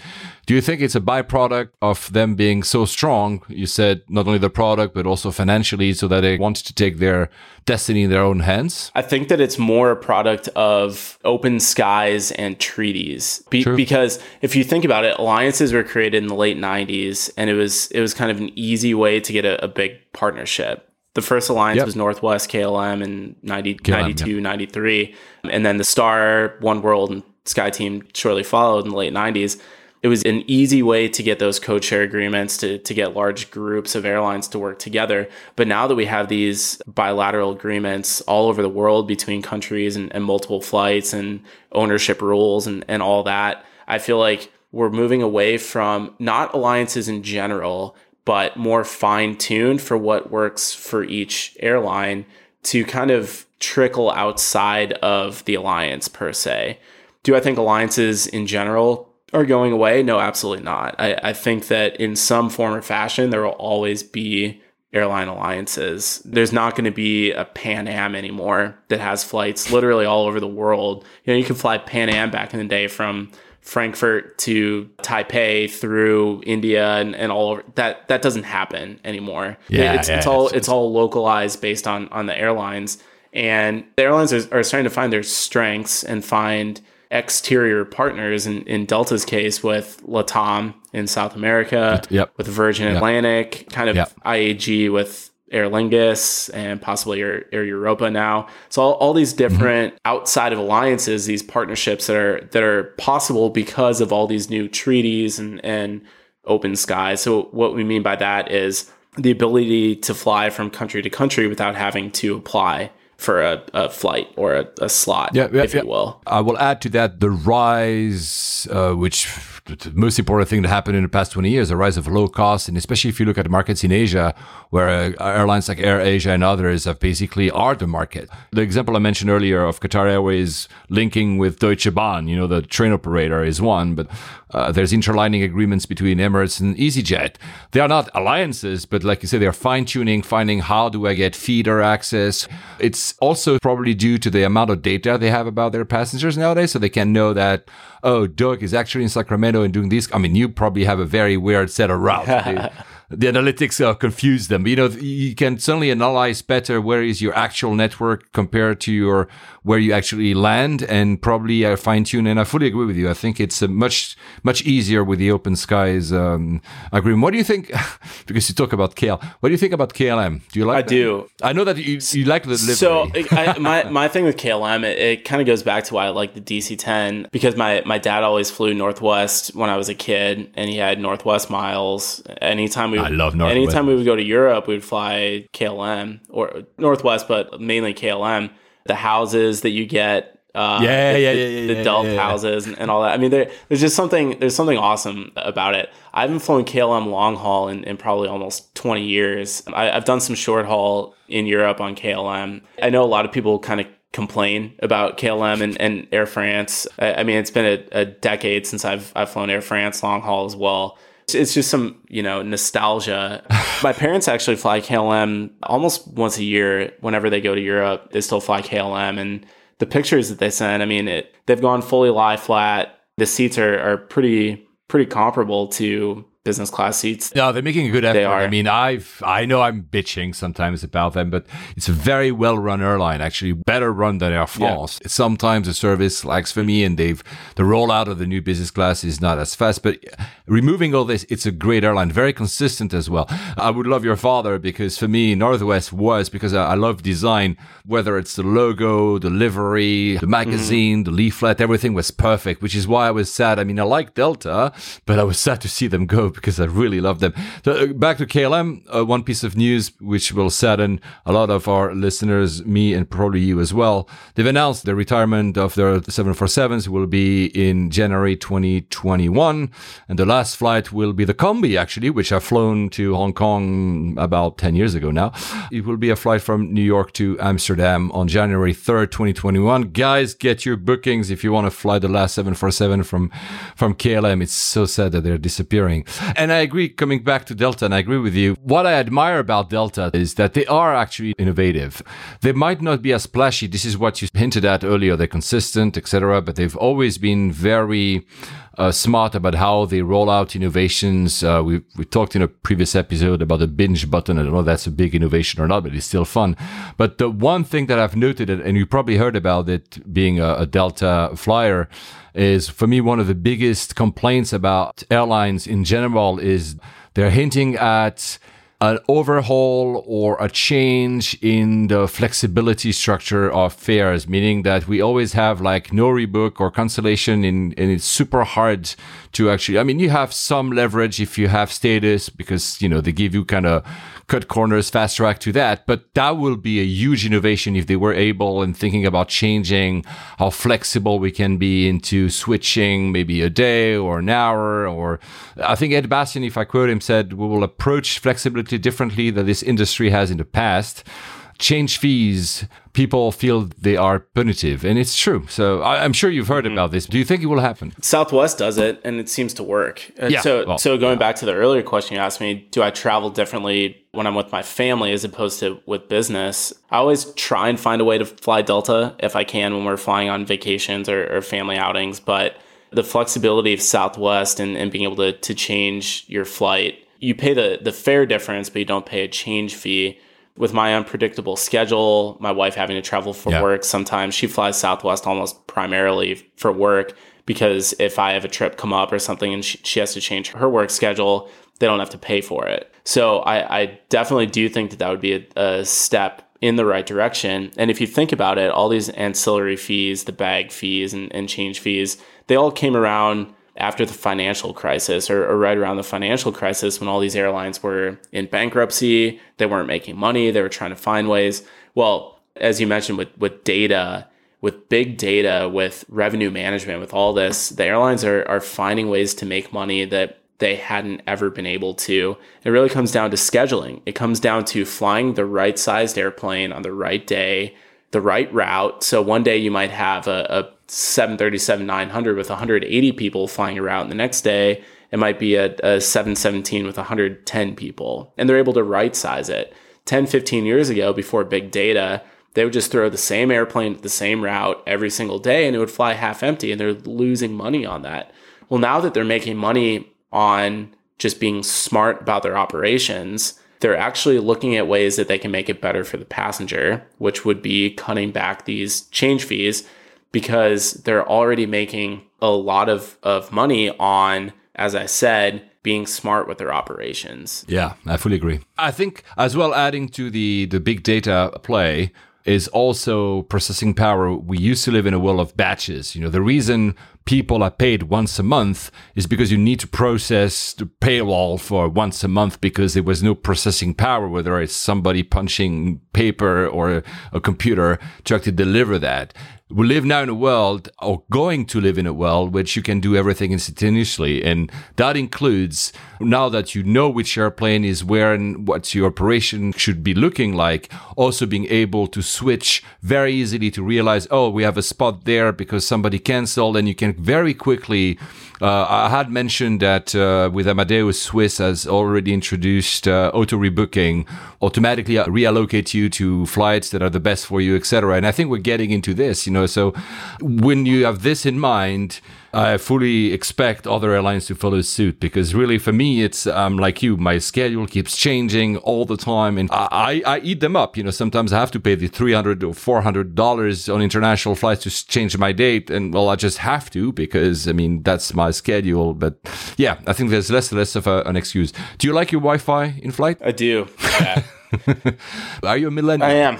Yeah. Uh, oh, there you go. That's why. Although I, I, identify as, as Gen X, I'm an old yeah. soul. You're a xennial. Yeah, I'm, yeah, I'm, uh, I'm, at that tr- transition point, if you will. Transition yeah, exactly. period. Yeah. Delta wants to introduce free Wi-Fi. I mean, it's maybe a bit early, but that's also one of the plans. yeah. right? um, I, I know Ed Bastian. It's been a goal of his for a, a year or two it comes down to bandwidth. They did some yeah, trials yeah. back in May. They picked several random flights for a couple weeks where they gave the entire airplane free Wi Fi just to kind of test the system. And the test came back positive in that the passengers loved it, but negative in that the bandwidth issues, everyone slowed down. And so right now with, with the for pay Wi Fi, I know you're probably rolling your eyes because you guys don't really have it in Europe. So I'm, I'm sorry.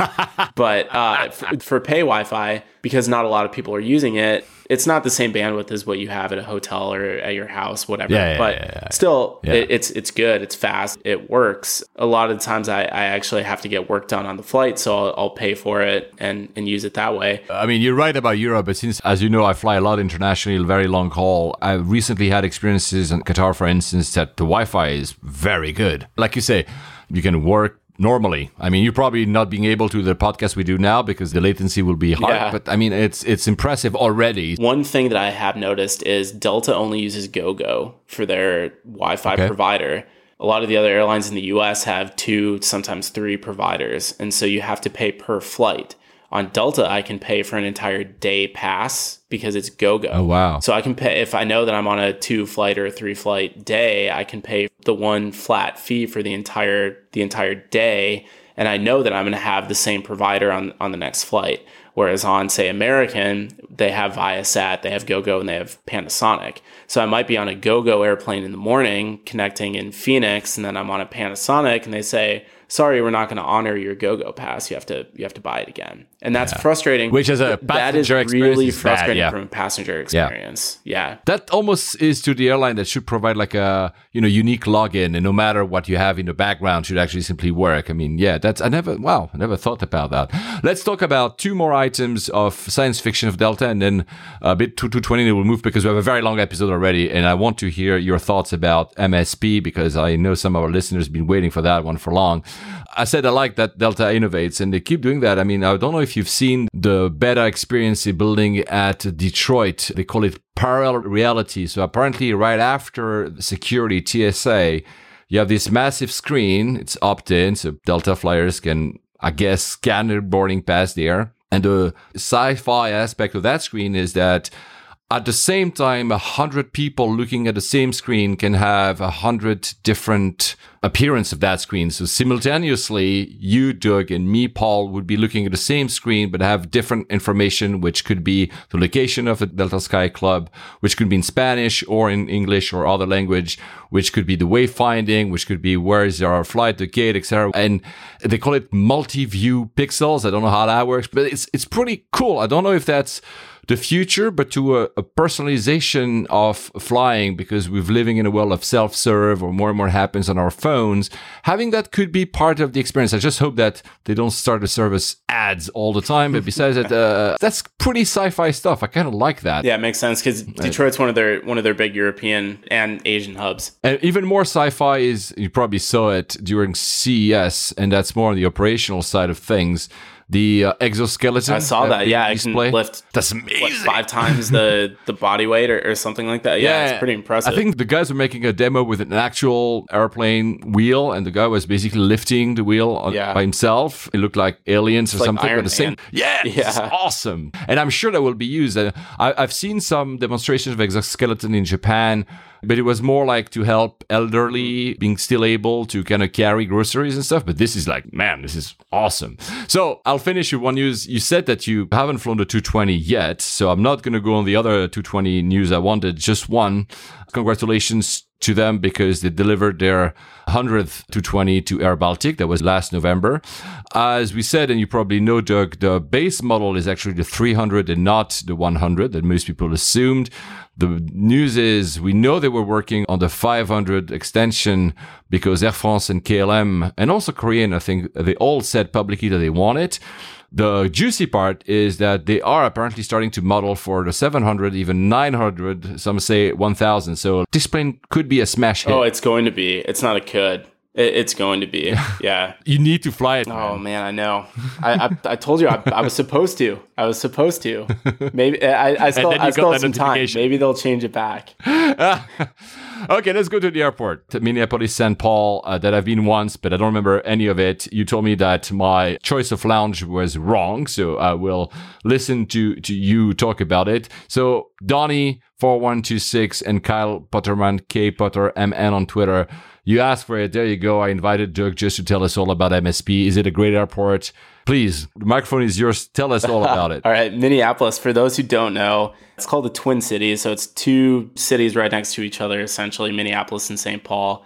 surprisingly, it has almost 4 million people in the, the metro area. It's 3.6 million. So it's not an insignificant number. The airport itself does almost 40 million passengers a year. So we're not, we're not talking Heathrow or, or JFK or Atlanta numbers, but it's definitely not an insignificant amount of people. It's a major Delta hub. They got it from Northwest. So it was, it was one of Northwest's major hubs until the merger in the late 2000s. It's actually a, a pretty large international gateway for Delta. They, they've got a lot of flights to Asia and several to Europe as well. Used to be a, a 747 haven. Unfortunately, you, you don't see that much anymore. You, you don't see it at all anymore. But they do get some international traffic in there aside from Delta through the joint ventures. So you see Air France, KLM. I believe Virgin, I think, has, has been in there seasonally as well. So you, you do get some of that there are two terminals. So the main one is Terminal One, which is pretty much the legacy carriers. So Delta, United, American. And then there's Terminal Two, which is actually on the other side of the airport, which is the low cost terminal. So Southwest, Sun Country, which is a low cost carrier based in Minneapolis, Frontier, they, they all use Terminal 2. And unlike Madrid, it is connected via a, a tram system. So it's not like going from T1 and T2 all the way over to, to T4 in Madrid. So definitely a plus there. It is a very large footprint, almost 100 gates, actually over 100 gates in Delta's oh, wow. Delta's wow. terminal. A lot of people don't realize actually the, the scale of the airport itself. I think there are 14 or 15 gates over at the low cost terminal. It's laid out kind of like Amsterdam. That's that's probably the closest that I can compare it to it's not as nice in like an architectural standpoint as Amsterdam. Like you yeah. said, you, you didn't remember it, which that that's good and that's that's bad. You know, it's it's good that it, it wasn't a bad experience, but it, exactly. It, it is. Yeah, yeah. It is forgettable, but not in a bad way. Uh, sorry to interrupt you right there. When you say like mm-hmm. Amsterdam, the old Amsterdam was security at the gate. Is that security? No, it's, or security it's not. It's, uh, it's, it's one. Uh, yeah, one, one central, and, and, actually Minneapolis. Good. Minneapolis is known for having really bad security queues. I'll talk about that here in a sec for for the layover portion of it, but airside anyways it's like amsterdam j- just in the setup that it's kind of several long piers with with a couple different concourses that that jut out and and they're all connected. So once you get inside of security at least if, if you're in terminal one which is delta's terminal you can get to every gate. You don't have to go out of security. It's a, a relatively long connecting airports. So if if you come into you said you left from the G gates I think and if you if you have to go to C it's probably about a 20 25 minute walk I mean it's That's what I remember I, I did the opposite C to yeah. G but I remember I had to kind of walk a little bit yeah which is fine but yeah I do Yeah it's that. it's yeah. not it's not insignificant and it's again the architectural standpoint it's dull but not in a bad way it's it's just it it is what it is functional, functional exactly and, and, Minneapolis yeah. is kind of several decades worth of construction projects that have built it to what it is.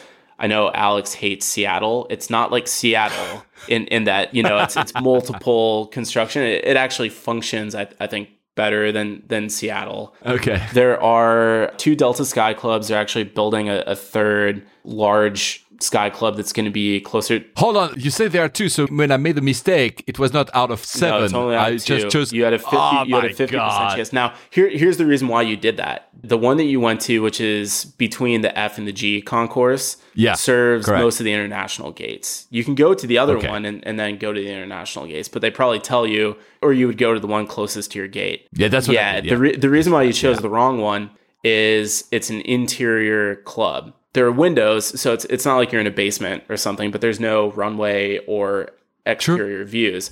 There's a smaller club on the C concourse, not as good of food, but you've got really good runway and ramp views, and it's a little bit more of an intimate ah. intimate setting. It's it's not as big, okay, but it's in my opinion, I'll go there 10 times out of 10 over over the one that you went to even if it means a little extra walking now again the food isn't as good there but it's more than just cheese cubes and hummus so there, there is that there's a united club so if you're flying united there's a united club and then there's an escape lounge which is an independent lounge as well that you can utilize but they are building a brand new 15000 square foot sky club which I heard, I couldn't find this to confirm it, but I, I heard that there might be a sky deck, which is the outdoor yeah. oh, wow. viewing space. So they're definitely they're investing in in the development and growth of of Minneapolis. Now, I know when you guys talk about airports, you talk about layovers. So is Minneapolis a good airport for a layover? Yeah. Yes, absolutely. Look, you can replace me. It's perfect.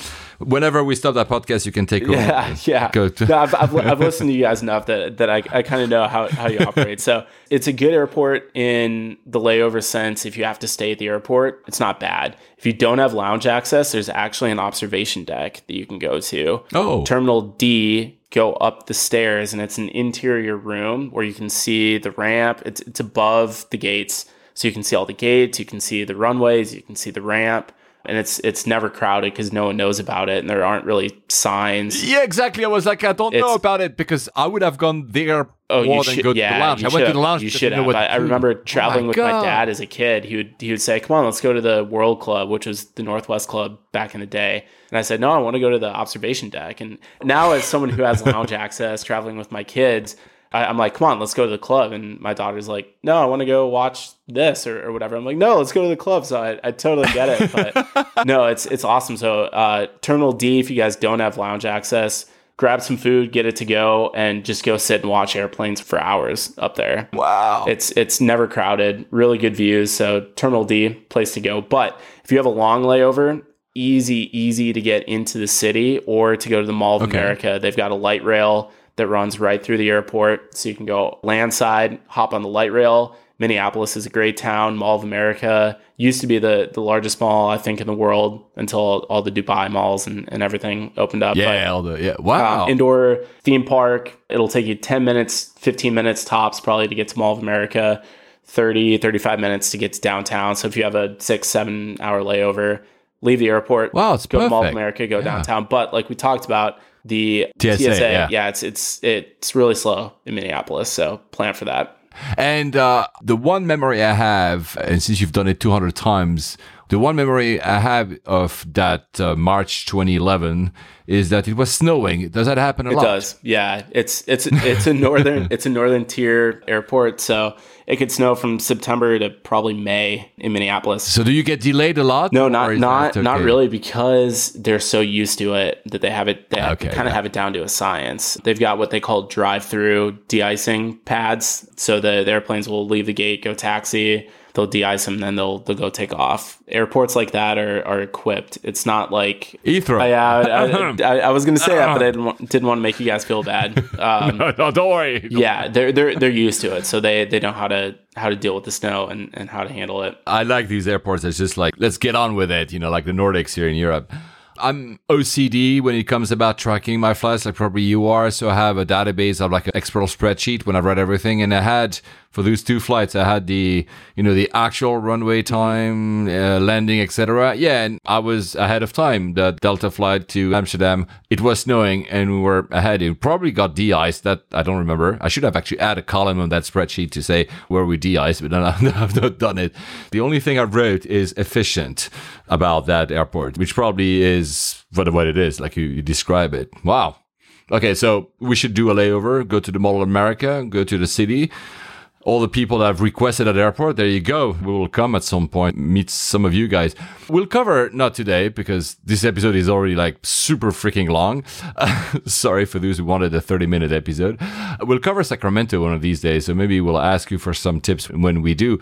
So now to close, I'm going to re encourage you once more to listen to the Next Trip podcast. It's awesome. I'm so glad that you guys are making it. I'm so glad that you are making it give uh, our listeners where to go to listen to it, the Twitters and all the stuff that you use. Yeah, absolutely. If you go to officerwayfinder.com slash podcast, it has links to all the different podcast applications that you can get it, or you can just search Next Trip Podcast wherever you listen to your podcasts. We're listed pretty much everywhere, as far as I know. You can find us on Twitter, Next Trip Podcast, or my personal Twitter, O Wayfinder. Look forward to uh, to having you guys listen. And honestly, thanks thanks again, Paul, for having me on. And uh, hopefully, sometime we can do this with Alex, and we can kind of banter back and forth as well. You haven't heard it because I know that's the first thing you will do as soon as we start recording this. In episode uh, 103, I mentioned this. Uh, one of the plans this year is to do either live recordings or at least group recordings, meaning uh, going on site with people and listeners and having a bit of fun. So uh, there you go. I'll have to come to Sacramento and I'll bring Alex along and uh, we'll have Drew Fly United. that would be so cool to actually do that and meet you. And, and thank you so much Doug, you were awesome. I know we could have talked for five more episodes right here. So thank you for doing that with me. And again, guys, listen to him, give him five stars. You have to, trust me. And we'll meet online again. Thanks, guys. This was awesome. Fly safe. Happy travels.